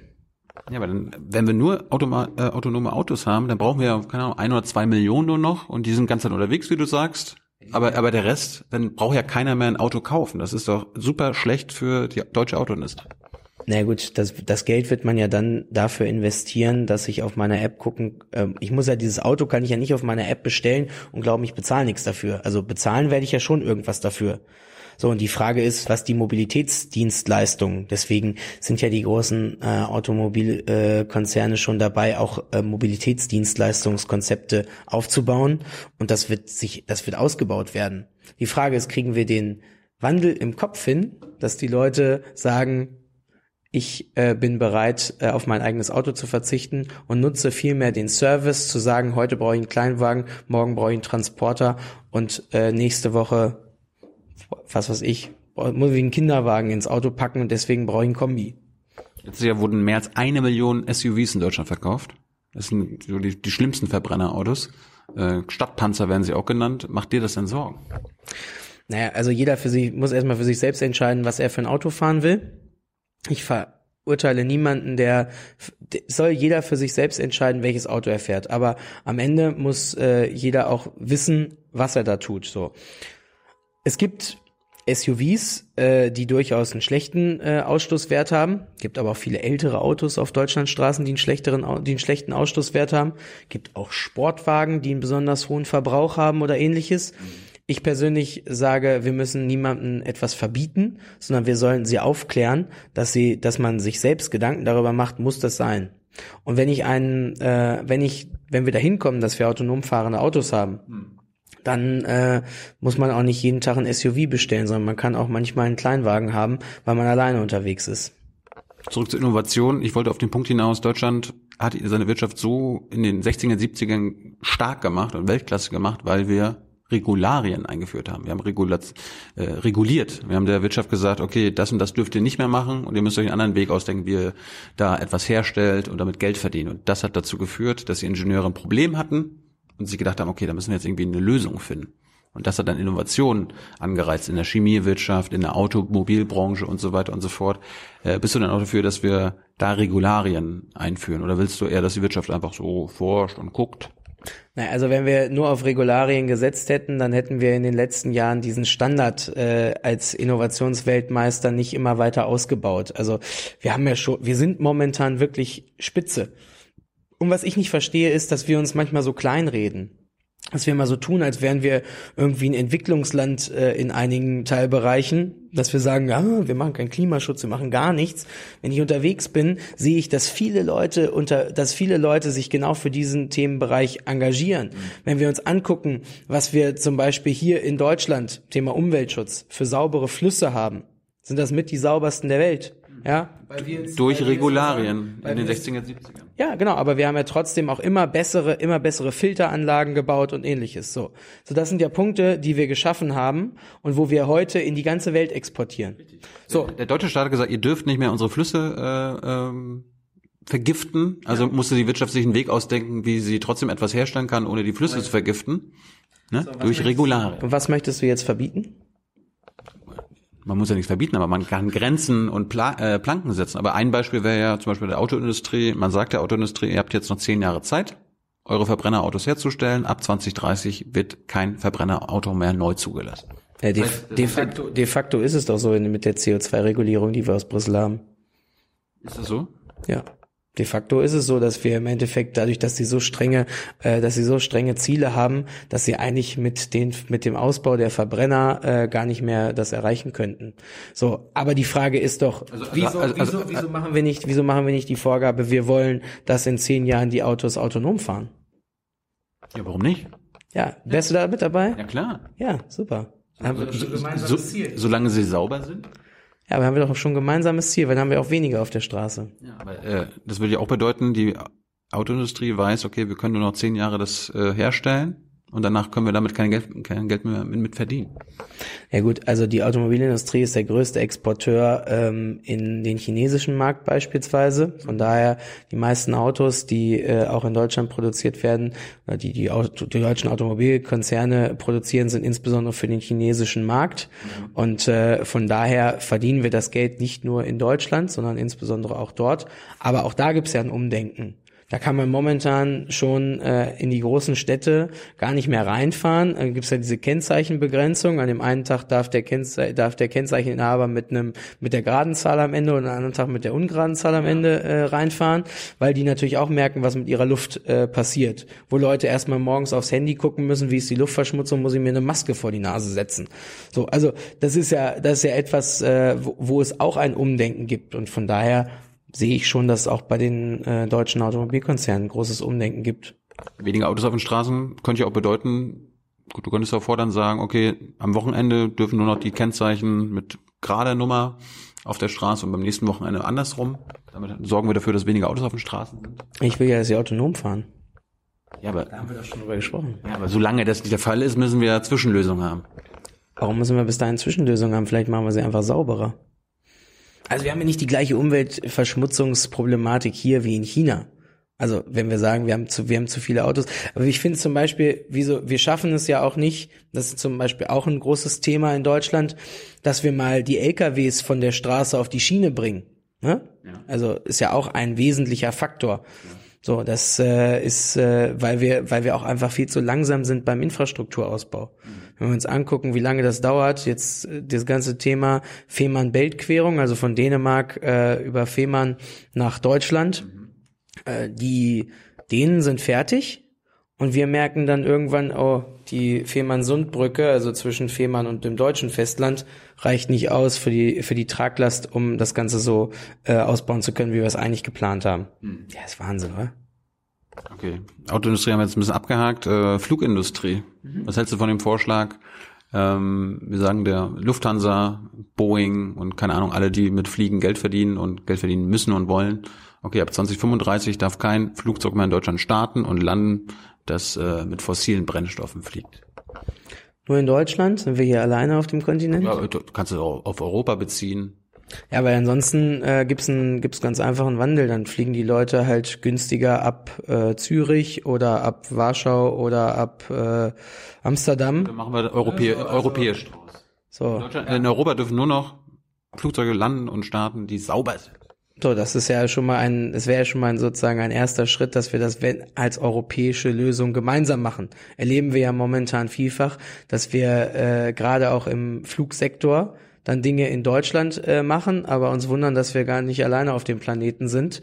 Deswegen äh, persönlich sage ich, ich will, dass wir das erste emissionsfreie Flugzeug, am besten mit Wasserstoff oder synthetischen Kraftstoffen betankte Flugzeug aus Deutschland bauen. Ja, aber, da, aber da, da wird's doch helfen, wenn ihr als CDU sagt und das beschließt, okay, für Deutschland, Europa kommt dann als nächstes, in Deutschland ist das ab 2035 so, dann weiß Lufthansa, dann weiß, wissen die Flugzeugbauer, okay, wir haben jetzt 10, 15 Jahre Zeit, wir müssen das hinbekommen. Aber weißt du, ob das realistisch ist? Ja, das ist ja deren Problem.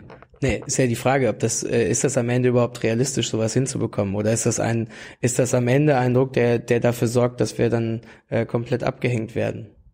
So, also, ist die, ist, ich sag's ja nur, ne? Also es muss am Ende, wie, wie lange dauert das, ein Flugzeug zu bauen? Also ein Flugzeug neu zu bauen.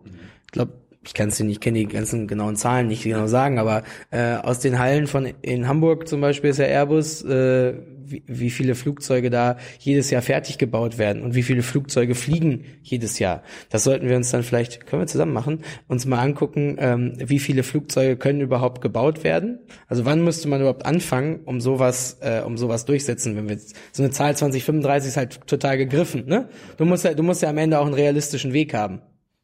Ja, aber klar, aber, wir sind ja nicht immer im Staatskapitalismus in China, wo wir denen das alles vorschreiben können, sondern wir sagen, okay, das sind die Gesetze ab dem Zeitpunkt Ich und mal äh, so, ich sag jetzt mal so, äh, gegriffene Zahl.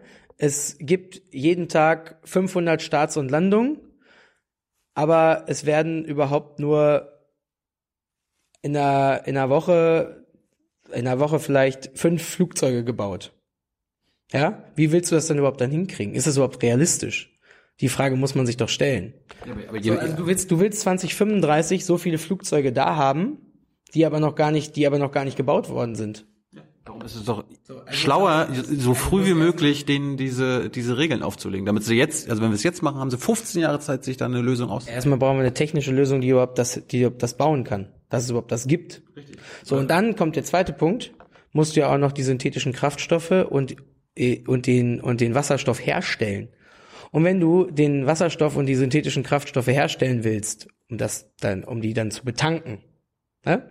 dann muss das ja am besten aus erneuerbaren Energien äh, passieren, weil wenn die irgendwie aus Braunkohlewerken gespeist werden äh, oder hergestellt werden, die, die, der, der Wasserstoff oder die synthetischen Kraftstoffe, dann hat das Klima auch nichts gewonnen. Zu den synthetischen Kraftstoffen. Zu synthetischen Kraftstoffen haben wir eh unterschiedliche Meinungen. Ich glaube, dass wir da noch hinkommen in den nächsten 10, 15 Jahren, aber gucken wir mal. Die Hoffnung, Hoffnung stirbt zuletzt. Gibt's da, gibt, gibt's da irgendwelche Verbote, die du äh, anstrebst? Gerade, wir sind gerade beim Klimaschutz. Was muss denn verboten werden? Jetzt sag nicht Heizöfen oder so weiter, weil das macht die Regierung ja jetzt schon.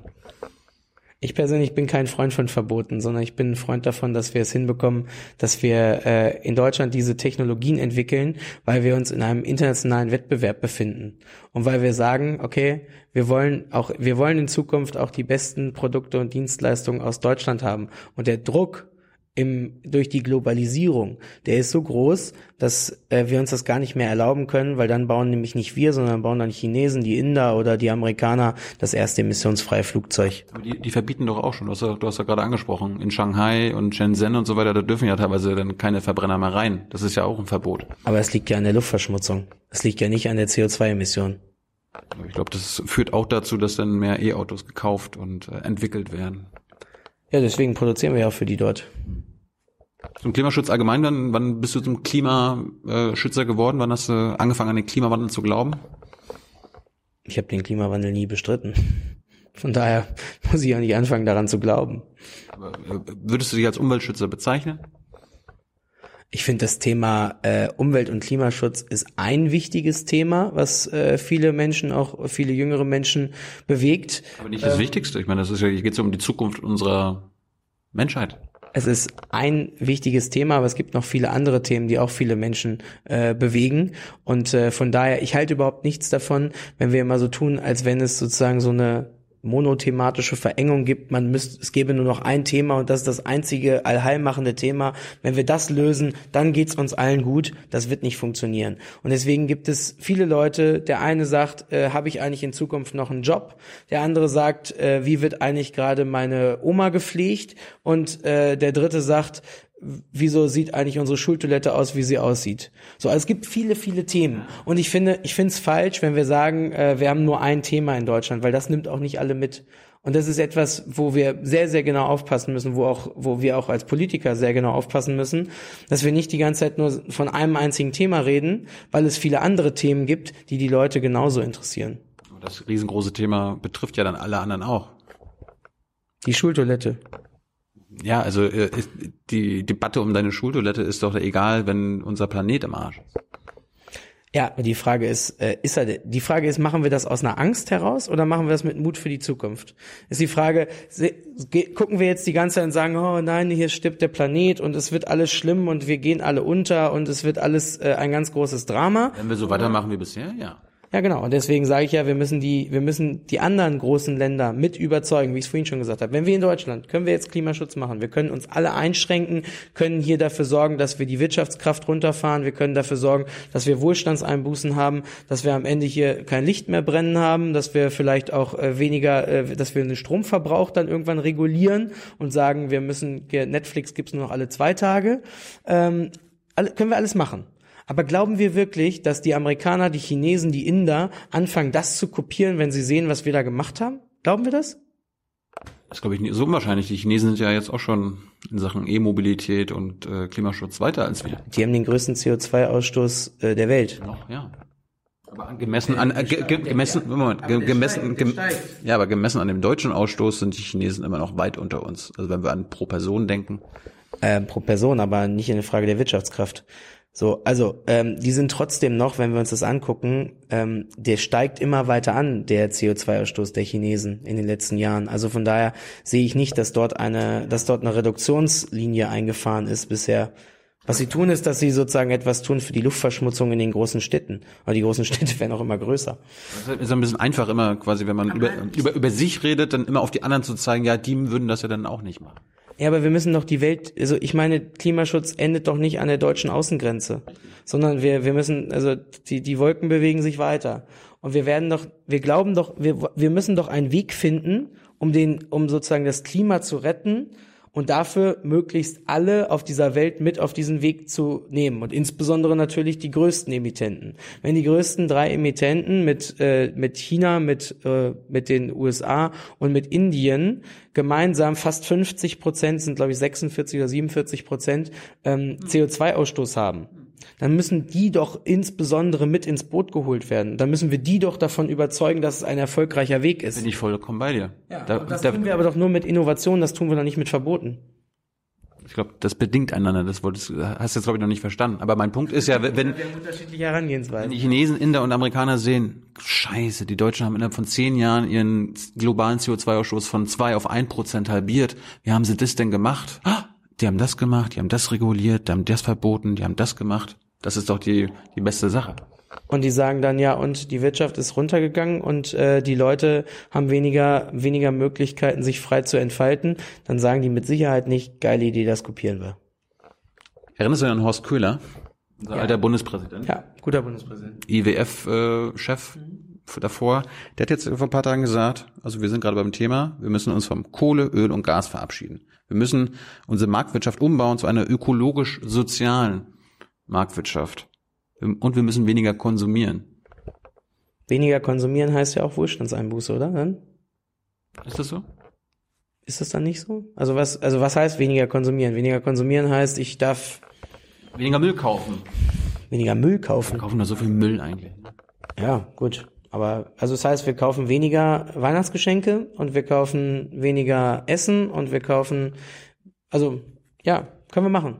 So heißt aber, äh, ich persönlich sage nochmal, ich glaube nicht, dass das die anderen sagen, geile Idee, das kopieren wir. Es wird nicht passieren. Wenn, wenn, wenn, glauben. wenn euer alter Bundespräsident, der von der Wirtschaft so viel versteht, wie wir beide wahrscheinlich noch nicht mal in unserem kleinen Finger, sagt, wir müssen radikal umbauen, wir müssen eine große Transformation machen, dann bedeutet das ja auch ein anderes Wirtschaftssystem. Ja. Also wie gesagt, wir sind doch alle, wir sind doch alle beieinander, dass wir etwas tun müssen. Und die Frage ist, äh, tun wir es mit Verboten oder tun wir es mit Innovation? Und wenn wir was tun, dann sollen die anderen das aber auch alle machen. Ja, die werden sehen, wenn es erfolgreich ist, dann werden sie es kopieren. Beispiel Solarbranche, was ich vorhin gebracht habe. Genau, das haben sie gemacht. Genau, da haben sie es kopiert, weil sie damit Geld verdienen konnten. Und dann haben wir gesagt, okay, wir wollen kein Geld damit mitverdienen, wir lassen unsere Branche jetzt sterben. Wir haben vor allem nicht weitergemacht und die nächsten, äh, die nächsten Möglichkeiten genutzt, um zu sagen, wir bauen jetzt die zweite Generation oder dritte Generation der Solarpanels und wissen, dass die, wir wissen immer, dass wir Produktionsnachteile in Deutschland haben, dass die Produktionskosten in Deutschland eigentlich immer höher sind, als sie das in anderen Ländern sind. Jetzt wollen wir nicht über die Lebensbedingungen der Menschen, die dort auch teilweise in Arbeitslagern oder ähnlichem äh, sind, äh, philosophieren. Aber günstiger können die wahrscheinlich immer besser. Nur technisch können wir eigentlich immer besser. So, und deswegen müssen wir wieder vorne sein. Was kannst du dir denn für ein anderes Wirtschaftsmodell vorstellen? Also Ulrike Herrmann war jetzt in der letzten Folge, hat gesagt, wir werden wahrscheinlich den Kapitalismus hinter uns lassen müssen. Ist das für dich denkbar? Ja, wir haben eine soziale Marktwirtschaft. Also eine soziale Marktwirtschaft ist äh, etwas, was am Ende dafür sorgt, dass wir auf der einen Seite marktwirtschaftlich denken, Angebot und Nachfrage. Das, was, ange das, was sozusagen nachgefragt wird, wird auch angeboten. Aber dabei haben wir am Ende eine soziale Komponente mit dabei, dass wir sagen, wir wollen, dass alle mitgenommen werden auf diesem Weg. Und deswegen gibt es äh, viele Arbeitnehmerrechte in Deutschland. Da können wir sehr stolz drauf sein. Ich persönlich bin ein großer Fan der sozialen Marktwirtschaft. Das ist wieder Deutschland. Wir müssen aber global ein anderes Wirtschaftssystem hinbekommen. Was hast du da eine Idee? Ja, global wird's, am Ende wird es immer sehr große Unterschiede zwischen den einzelnen Ländern geben. Nur die Frage ist, was können wir beeinflussen? Also, Thema China.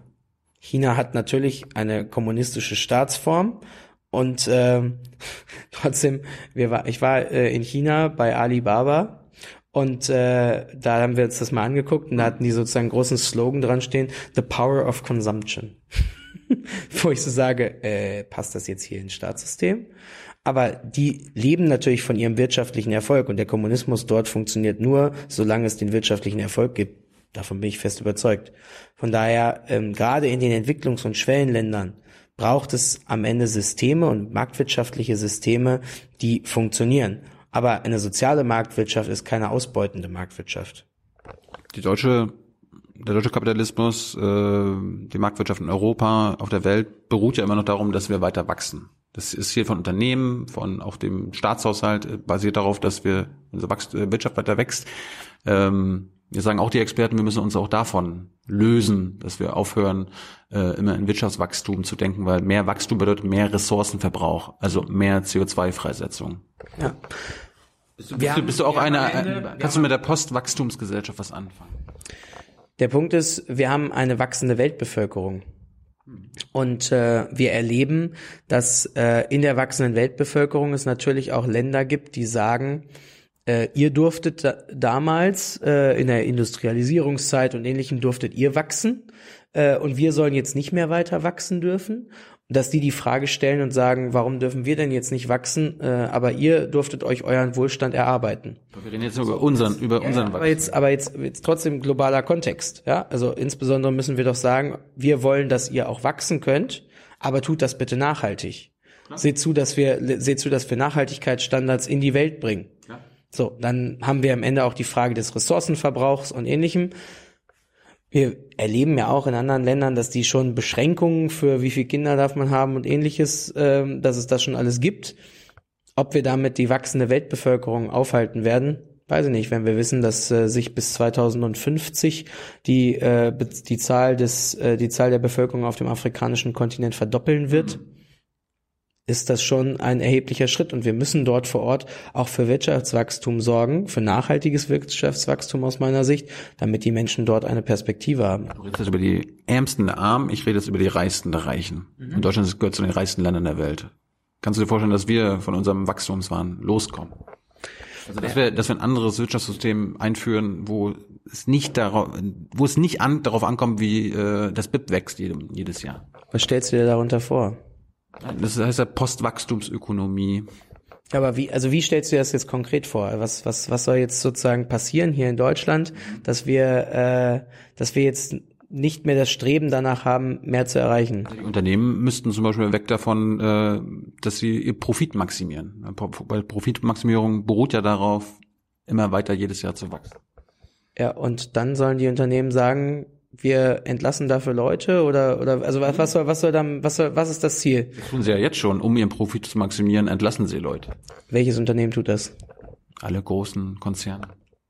Nee. Also das ist das ist wirklich eine komplett populistische Aussage, äh, weil ich finde, dass also die Unternehmen jetzt Beispiel wieder Automobilindustrie jetzt äh, die tun das, weil sie einfach einen wahnsinnigen Druck in einer in einer globalisierten Welt haben. Die tun das doch nicht, um ihren eigenen Profit äh, zu äh, erhöhen.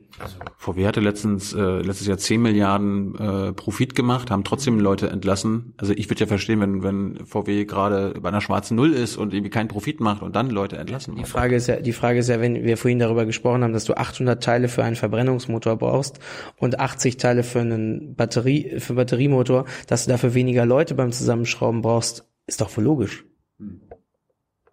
Du, kannst, du kannst jetzt mit der Nee, die Frage ist doch, also das ist, deswegen passt es von der Herangehensweise aus meiner Sicht nicht. Der Punkt ist ja, wir, wir müssen davon weg, dass immer mehr Geld verdient wird und immer mehr verkauft wird und immer mehr konsumiert wird. Von weg.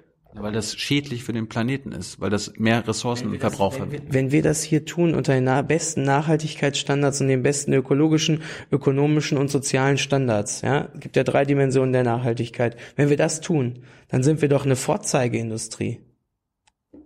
So, und wir sind das in weiten Teilen. Wir sind in weiten Teilen eine Vorzeigeindustrie und das lasse ich auch nicht schlecht reden.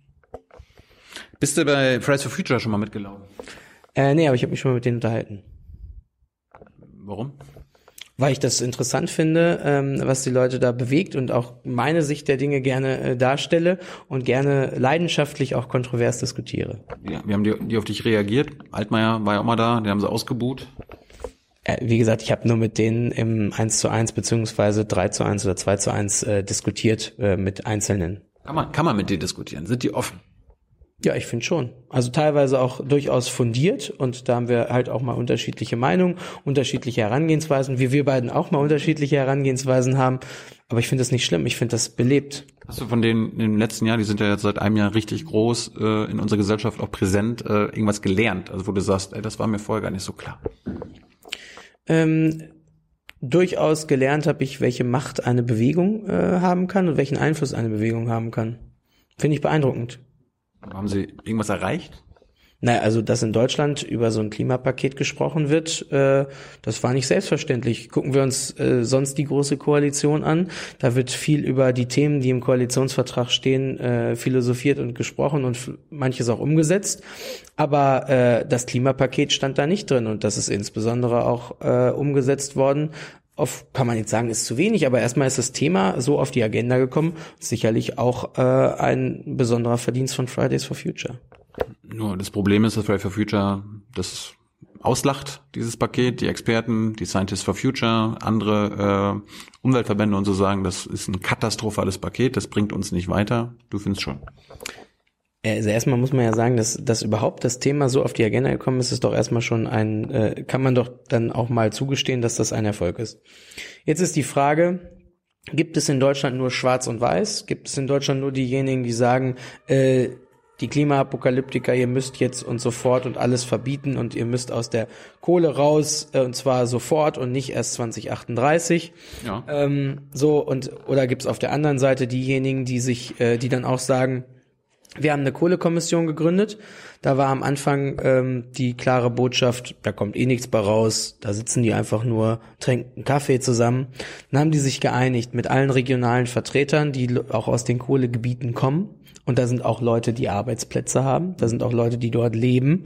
Und äh, dann die Arbeitgeber, die Arbeitnehmerseite, äh, die Umweltverbände waren auch mit am Tisch übrigens haben sich darauf geeinigt und gesagt, wir steigen in den nächsten 20 Jahren aus 52 Prozent unserer Energieversorgung aus. 20 Jahre, über 50 Prozent der Energieversorgung in Deutschland wird umgestellt. Und dann ist, dauert das wirklich keine zwei Wochen, da kommen die ersten an und sagen, ja, 20 Jahre, schön und gut, aber wir müssen das jetzt machen. Jetzt sofort 52 Prozent der deutschen Energieversorgung abschaffen, heißt, hier brennt keine Lampe mehr, hier läuft auch keine Kamera mehr. Ich glaube, niemand sagt, alle Kohlekraftwerke sofort absch abschalten, aber jetzt anfangen und nicht ähm, S32, äh, 38 damit aufhören. Es gibt schon Leute, die sagen, es müsste sofort ab abgeschaltet werden. Ja. So, halte ich gar nichts von, sondern am Ende geht es darum, auch in Deutschland kompromissfähig zu sein. Sind wir in Deutschland eigentlich noch kompromissfähig? Manchmal habe ich das Aber, Gefühl, aber mit der Natur können wir ja keine Kompromisse schließen. ja, aber wir müssen doch Kompromisse schließen auch mit denjenigen, die dort arbeiten und wir müssen auch mit denjenigen Kompromisse schließen, die dort leben und wir können doch nicht sagen, wir jetzt hier im Elfenbeinturm haben entschieden und äh, wir wollen, dass das so und so kommt und deswegen kommt das so.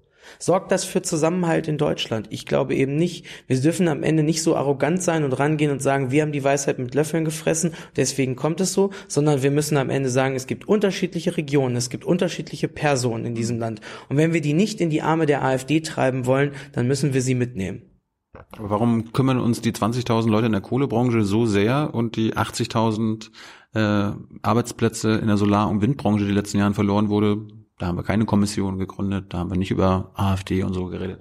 Ich persönlich äh, sage auch, dass ich aus Niedersachsen, deswegen auch mit der Problematik äh, gerade auch äh, großer ähm, Bauer, äh, Windkraftbauer im, im Norden äh, sehr vertraut, sage auch, dass wir da Sicherlich sind dort auch äh, strategische Fehler gemacht worden. Bei der Frage, wie viel tun wir für Onshore, wie viel tun wir für Offshore, äh, bei der Frage, wie viel Windräder können wir in Deutschland bauen, wie viel Windräder können wir auch ins Ausland ähm, exportieren, ohne Frage. Ist ein Thema, aber ich halte nichts davon, dass wir jetzt für oder wieder machen, sondern äh, es geht darum, dass wir natürlich auch erleben, dass viele Regionen, gerade in der Lausitz, im Osten und ähnlichem, sich echt abgehängt fühlen. Und wenn wir diejenigen jetzt als äh, als abgehängt einfach so dastehen lassen, dann äh, halte ich das für ein Pulverfass, was wir nicht mehr äh, kontrollieren können. Das will ich einfach nicht. Wir haben nicht mehr so viel Zeit, ich wollte mal ein paar andere Sachen besprechen. Ähm, du hast letztens irgendwie irgendwas gepostet, ich habe ein Bild gesehen, wo du dich als Rezo verkleidet hast. War das für Karneval? Das war Karneval in Köln. Hast du dir, hast du dir das Video von Rezo mal angeguckt letztes Jahr? Ja. Da hat er ein paar Themen aufgemacht. Über Klimaschutz haben wir jetzt schon geredet. Ich würde mal gerne über die anderen reden. Er hat ja auch am Anfang über die Ungleichheit in Deutschland gesprochen, die Vermögensverteilung. Siehst du da auch ein Problem? Also wir haben in Deutschland äh, sicherlich äh, einen großen Großteil von Leuten, die auch äh, viel Geld verdienen, die so wie es äh, fast überall der Fall ist, aber auch äh, 80 Prozent äh, der Steuerlast äh, tragen und äh, 20 Prozent äh, der Deutschen tragen 80 Prozent der Steuerlast. Du, du, wir- du redest jetzt von den Einkommensteuern. Jeder Mensch in Deutschland bezahlt Steuern, an Mehrwertsteuern und so weiter. Korrekt. So, also es gibt unterschiedliche Einkommen, ja. Und über manche, äh, manche Einkommen sind so hoch, dass ich mir manchmal auch die Frage stelle, kann man damit eigentlich noch wirklich was anfangen?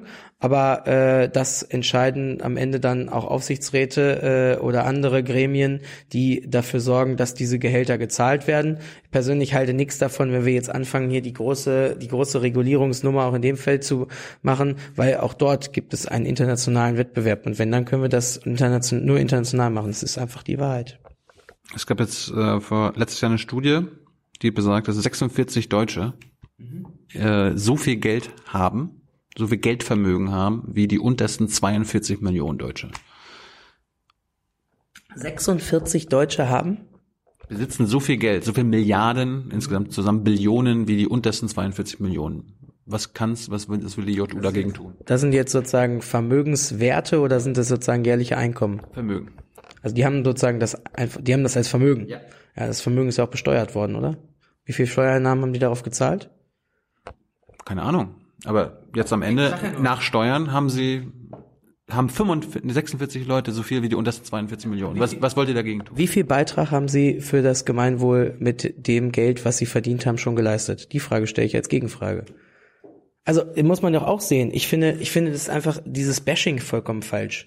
Sich hinzustellen, zu sagen, ja, die haben jetzt Geld, okay, aber was haben die denn auch schon gezahlt in, in, in ihrer, in ihrer ganzen Zeit an Steuern?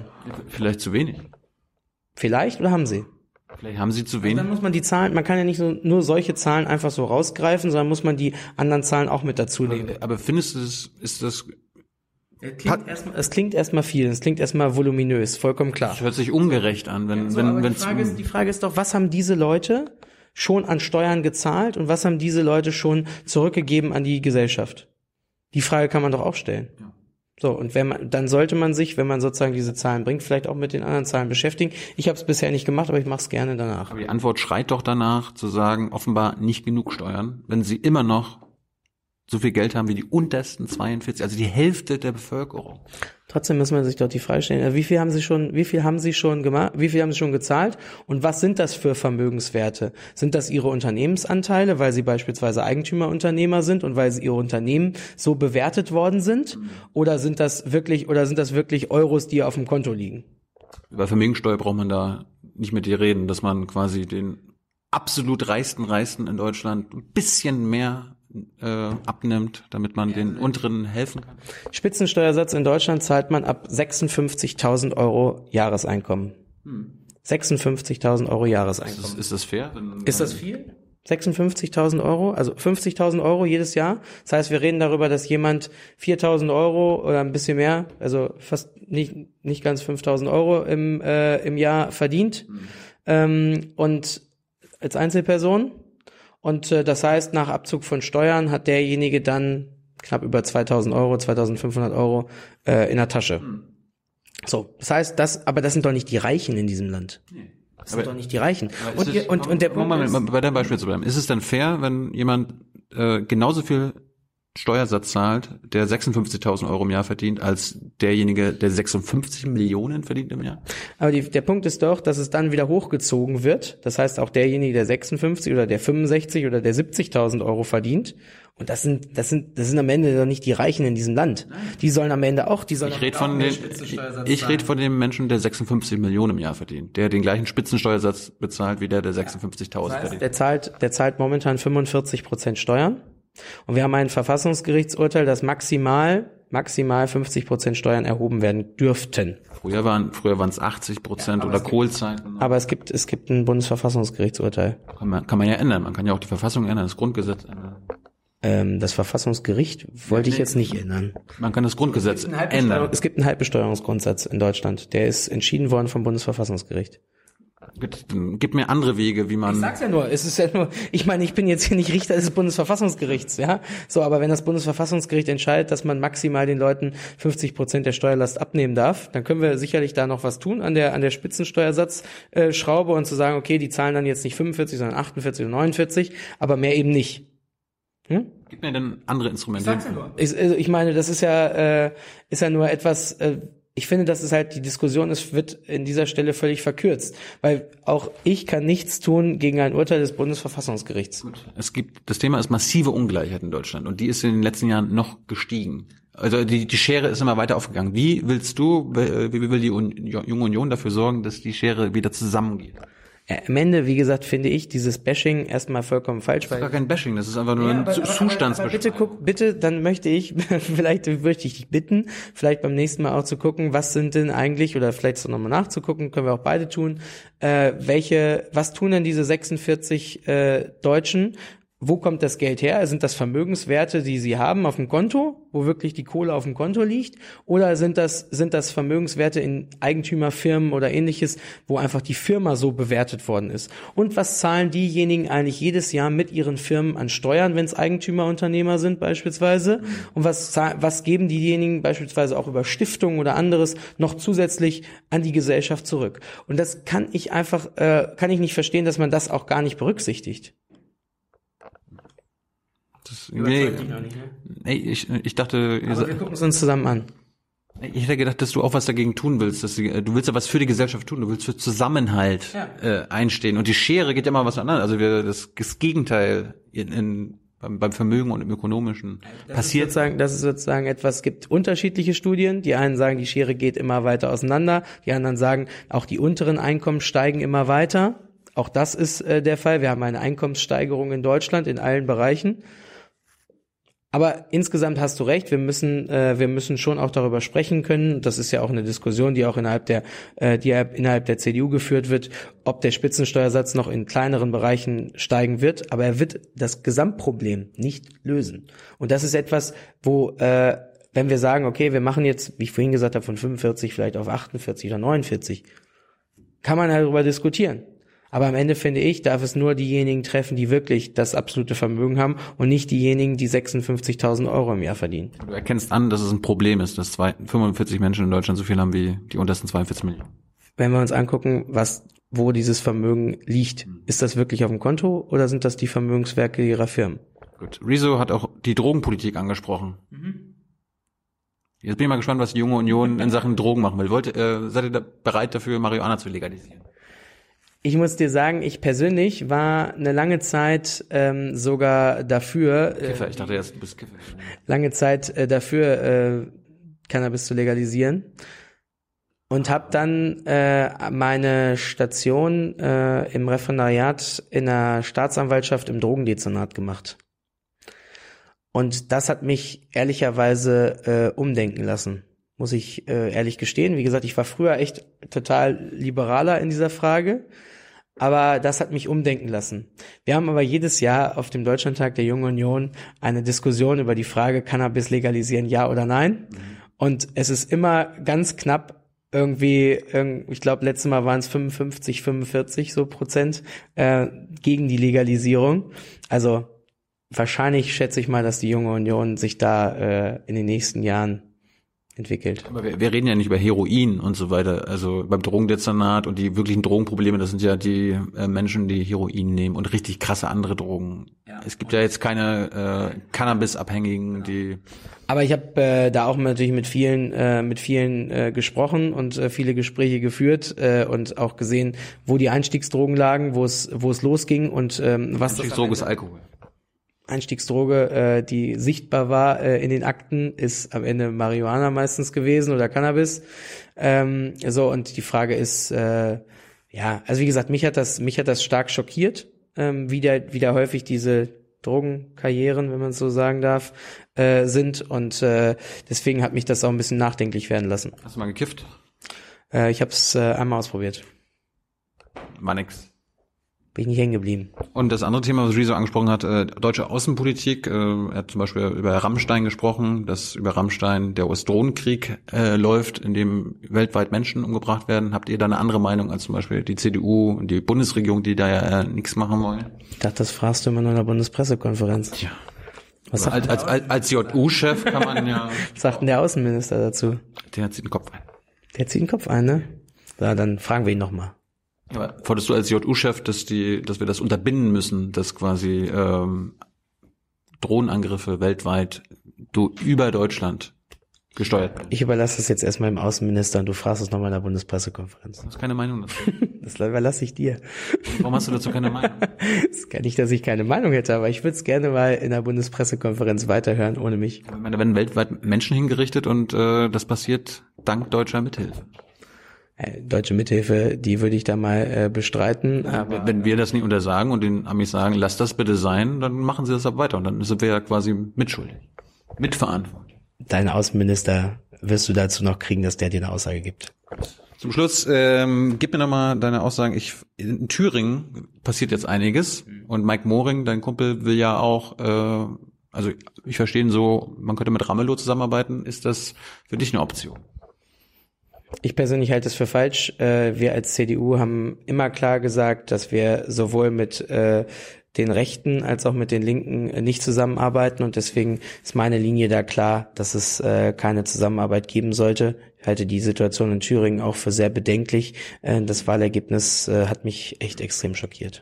Aber sind Linke genauso schlimm wie die AfD? Die äh, Linken, die meinen, dass man sich, äh, so wie Herr Ramelow, die DDR immer noch nicht als Unrechtsstaat bezeichnet, der bis vor kurzem zwei ehemalige Stasi-Spitzel in seiner Fraktion hatte, der ähm, wo sie Leute haben, die die Anti-Israel-Bewegung unterstützen, sind für mich keine Leute, mit denen die CDU zusammenarbeiten kann.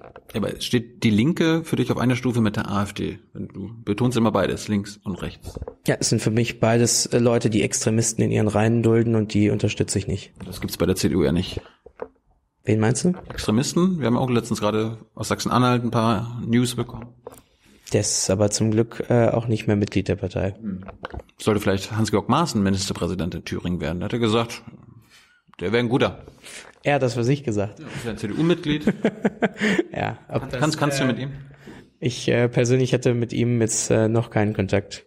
Wäre das dann ein geeigneterer Ministerpräsident für Thüringen? Als, als Kompromisskandidat. Es sollte äh, vielleicht einen externen Kandidaten geben, der Ministerpräsident wird, aber Hans-Georg Maaßen ist, glaube ich, nicht die Person, die für Zusammenhalt sorgt. Dann will ich, wollte ich noch mal wissen zum Schluss, äh, warum die junge Union eigentlich Friedrich Merz so geil findet. Der ist ja jetzt 64, kann nächstes Jahr, glaube ich, nee, jetzt jetzt schon in der Seniorenunion eintreten. Warum, warum unterstützt ihr den? Ich persönlich habe äh, immer Jens Spahn unterstützt, äh, sowohl beim Bundesvorsitzendenwahlkampf tue das auch jetzt, weil ich finde, dass er der aktivste und beste Minister der Regierung ist und äh, werde das auch weiter tun. Also ist der Eindruck falsch, dass ihr Friedrich Merz eigentlich eher zum Kanzler haben wollt als zum Beispiel Annegret Kramp-Karrenbauer? Schwieriger Name, ne? ähm, der Punkt ist, es gibt sicherlich viele innerhalb äh, der Jungen Union, die auch Friedrich Merz gut finden. Ich persönlich finde, wie gesagt, Jens Spahn äh, ziemlich gut. Gibt auch andere, die finden Armin Laschet toll. Es gibt mehrere, die sagen, Annegret Kramp-Karrenbauer ist eine gute Verteidigungsministerin. Von daher gibt es da unterschiedliche Meinungen. Und äh, wenn es so ist, äh, dass diese Entscheidung ansteht, dann werden wir uns auch als Junge Union positionieren. Und dann werden wir unsere Mitglieder fragen. Und sollte Merkel bis zum Schluss, also bis zum Ende der Legislaturperiode Kanzlerin bleiben oder sollte vielleicht so ein halbes Jahr oder ein Jahr vorher schon der neue oder die neue Kanzlerkandidatin zum Kanzler werden? Damit man mit Amtsbonus in die Wahl gehen kann. Ich glaube, dass die SPD das nicht mitmacht. Das ist so eure Entscheidung, wen ihr äh, zum Kanzler macht. Ja, aber die müssen ja den Kanzler schon noch mitwählen im Bundestag. Ja, aber was wäre denn deine liebste Option? Merkel bis zum Schluss oder? Angela Merkel hat gesagt, dass sie bis zum 21 Ich Bundeskanzler will, bleibt. will wissen, was du, was du willst. Ja, wenn Angela Merkel ist die gewählte Bundeskanzlerin und äh, sie persönlich äh, entscheidet das, wir hat, haben ihr als Deutschland auch viel zu verdanken und ich finde, dass sie einen vernünftigen Abgang haben sollte. Sie kann das selbst entscheiden. Ja. Jetzt wird, wird uns signalisiert, wir sollen Schluss machen. Willst du ein oder zwei Fragen von den Zuschauern machen, sonst sind die, glaube ich, sauer. Ja, eine hast du schon gehabt, ne? Ja, eine hatte ich schon. Pass auf, Schopenhauer, Schopenhauer will wissen, ihm wird interessieren, ob du für ein offenes Lobbyregister im Bundestag bist. Ja, gibt's ja auch. Gibt ja ein Lobbyregister. Nee? Gibt doch ein Lobbyregister, wo die Leute sich eintragen müssen, ne? Wo sie die Termine eintragen müssen, oder? Ja, ist aber nicht so offen und transparent, wie man sich das gerne wünschen würde. Achso, was möchte man noch transparenter machen? Das ist alles, dass immer dokumentiert wird, wer ein- und ausgeht, mit wem man sich, mit, mir- mit, mit wem man sich trifft und so weiter und so fort. Ja gut, vielleicht bin ich falsch informiert, aber ich dachte, es gibt eins, wo man eintragen muss, äh, wen man getroffen hat. Luca will wissen, solange diese Grün, also er zitiert dich, solange diese Grün für Tofu-Würste und Avocado-Toast den Regenwald abholzen, solange haben die unseren Bauern gar nichts zu sagen in diesem Land. Stehst du noch zu dieser Aussage oder hast du inzwischen verstanden, wie unglaublich dumm das war? Also, ich stehe zu all meinen Aussagen, äh, die ich getätigt habe und äh, werde das auch in Zukunft tun. Aber es ist ein abendfüllendes Thema, worüber man sehr, sehr lange philosophieren kann, wann äh, oder für was jetzt wie viel Regenwald abgeholzt wird, was davon jetzt gerade äh, eine ein Abfallprodukt ist und was davon das notwendige Produkt ist, äh, ist in der Tat richtig. Mobble the Whale äh, fragt, die Deutsche Umwelthilfe setzt ja gerichtlich die Einhaltung von Gesetzen durch. Das müsste einer Law and Order Partei wie der Jungen Union oder der Union ja eigentlich gefallen, oder? Wer macht das? Mobble the Whale. Ah, okay. Die deutsche Umwelthilfe setzt gerichtlich die Einhaltung von Gesetzen durch. Ja, wenn es äh, um die Einhaltung von Gesetzen geht, dann äh, entscheiden in Deutschland die Gerichte und äh, dann äh, bin ich auch voll dafür. Die Frage ist, äh, Die sind ja Kläger, ja. Also Genau, die, die wollen das sozusagen die Frage ist, äh, wie wie stark ist das Verbandsklagerecht äh, in Deutschland? Und ähm, da haben wir eine klare Position, dass eben nicht das äh, Verbandsklagerecht, äh, sondern dass eigentlich die Betroffenheit beim Klagerecht äh, das Entscheidende ist. Deswegen würden wir das Verbandsklagerecht einschränken. Aber bei allen gerichtlichen Entscheidungen, die getroffen worden sind, die werden nach Recht und Gesetz getroffen, die sind einzuhalten. Hey Leute, Jung und Naiv gibt es ja nur durch eure Unterstützung. Ihr könnt uns per PayPal unterstützen oder per Banküberweisung, wie ihr wollt. Ab 20 Euro werdet ihr Produzenten im Abspann einer jeden Folge und einer jeden Regierungspressekonferenz. Danke vorab. Und die letzten beiden machen wir nochmal. Was ist dein Beauty-Geheimnis? Mein Beauty-Geheimnis ist äh, möglichst viel Schlaf. Aber es klappt leider nicht immer, seht ihr hier.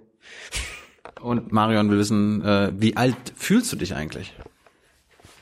Wie alt ich mich fühle, wenn ich äh, mal wieder Fußball gespielt habe, äh, wie zwischen den Feiertagen und am nächsten Tag aufwache, fühle ich mich echt ziemlich alt, weil ich echt kaputt war. Aber sonst fühle ich mich eigentlich ganz gut und dann so wie ich halt bin, 32. Tillmann, vielen Dank für deine Zeit. Ist Tillmann eigentlich verwandt mit Thilo? Das wäre noch eine nächste Frage, die wir mal rausfinden können, aber wahrscheinlich vom Namen her sehr nah beieinander. Du bist der Tillmann und ich bin ein Thilo nur. Ein Tilo. Aber gut. Wahrscheinlich die, die, klein, die kleinere Form.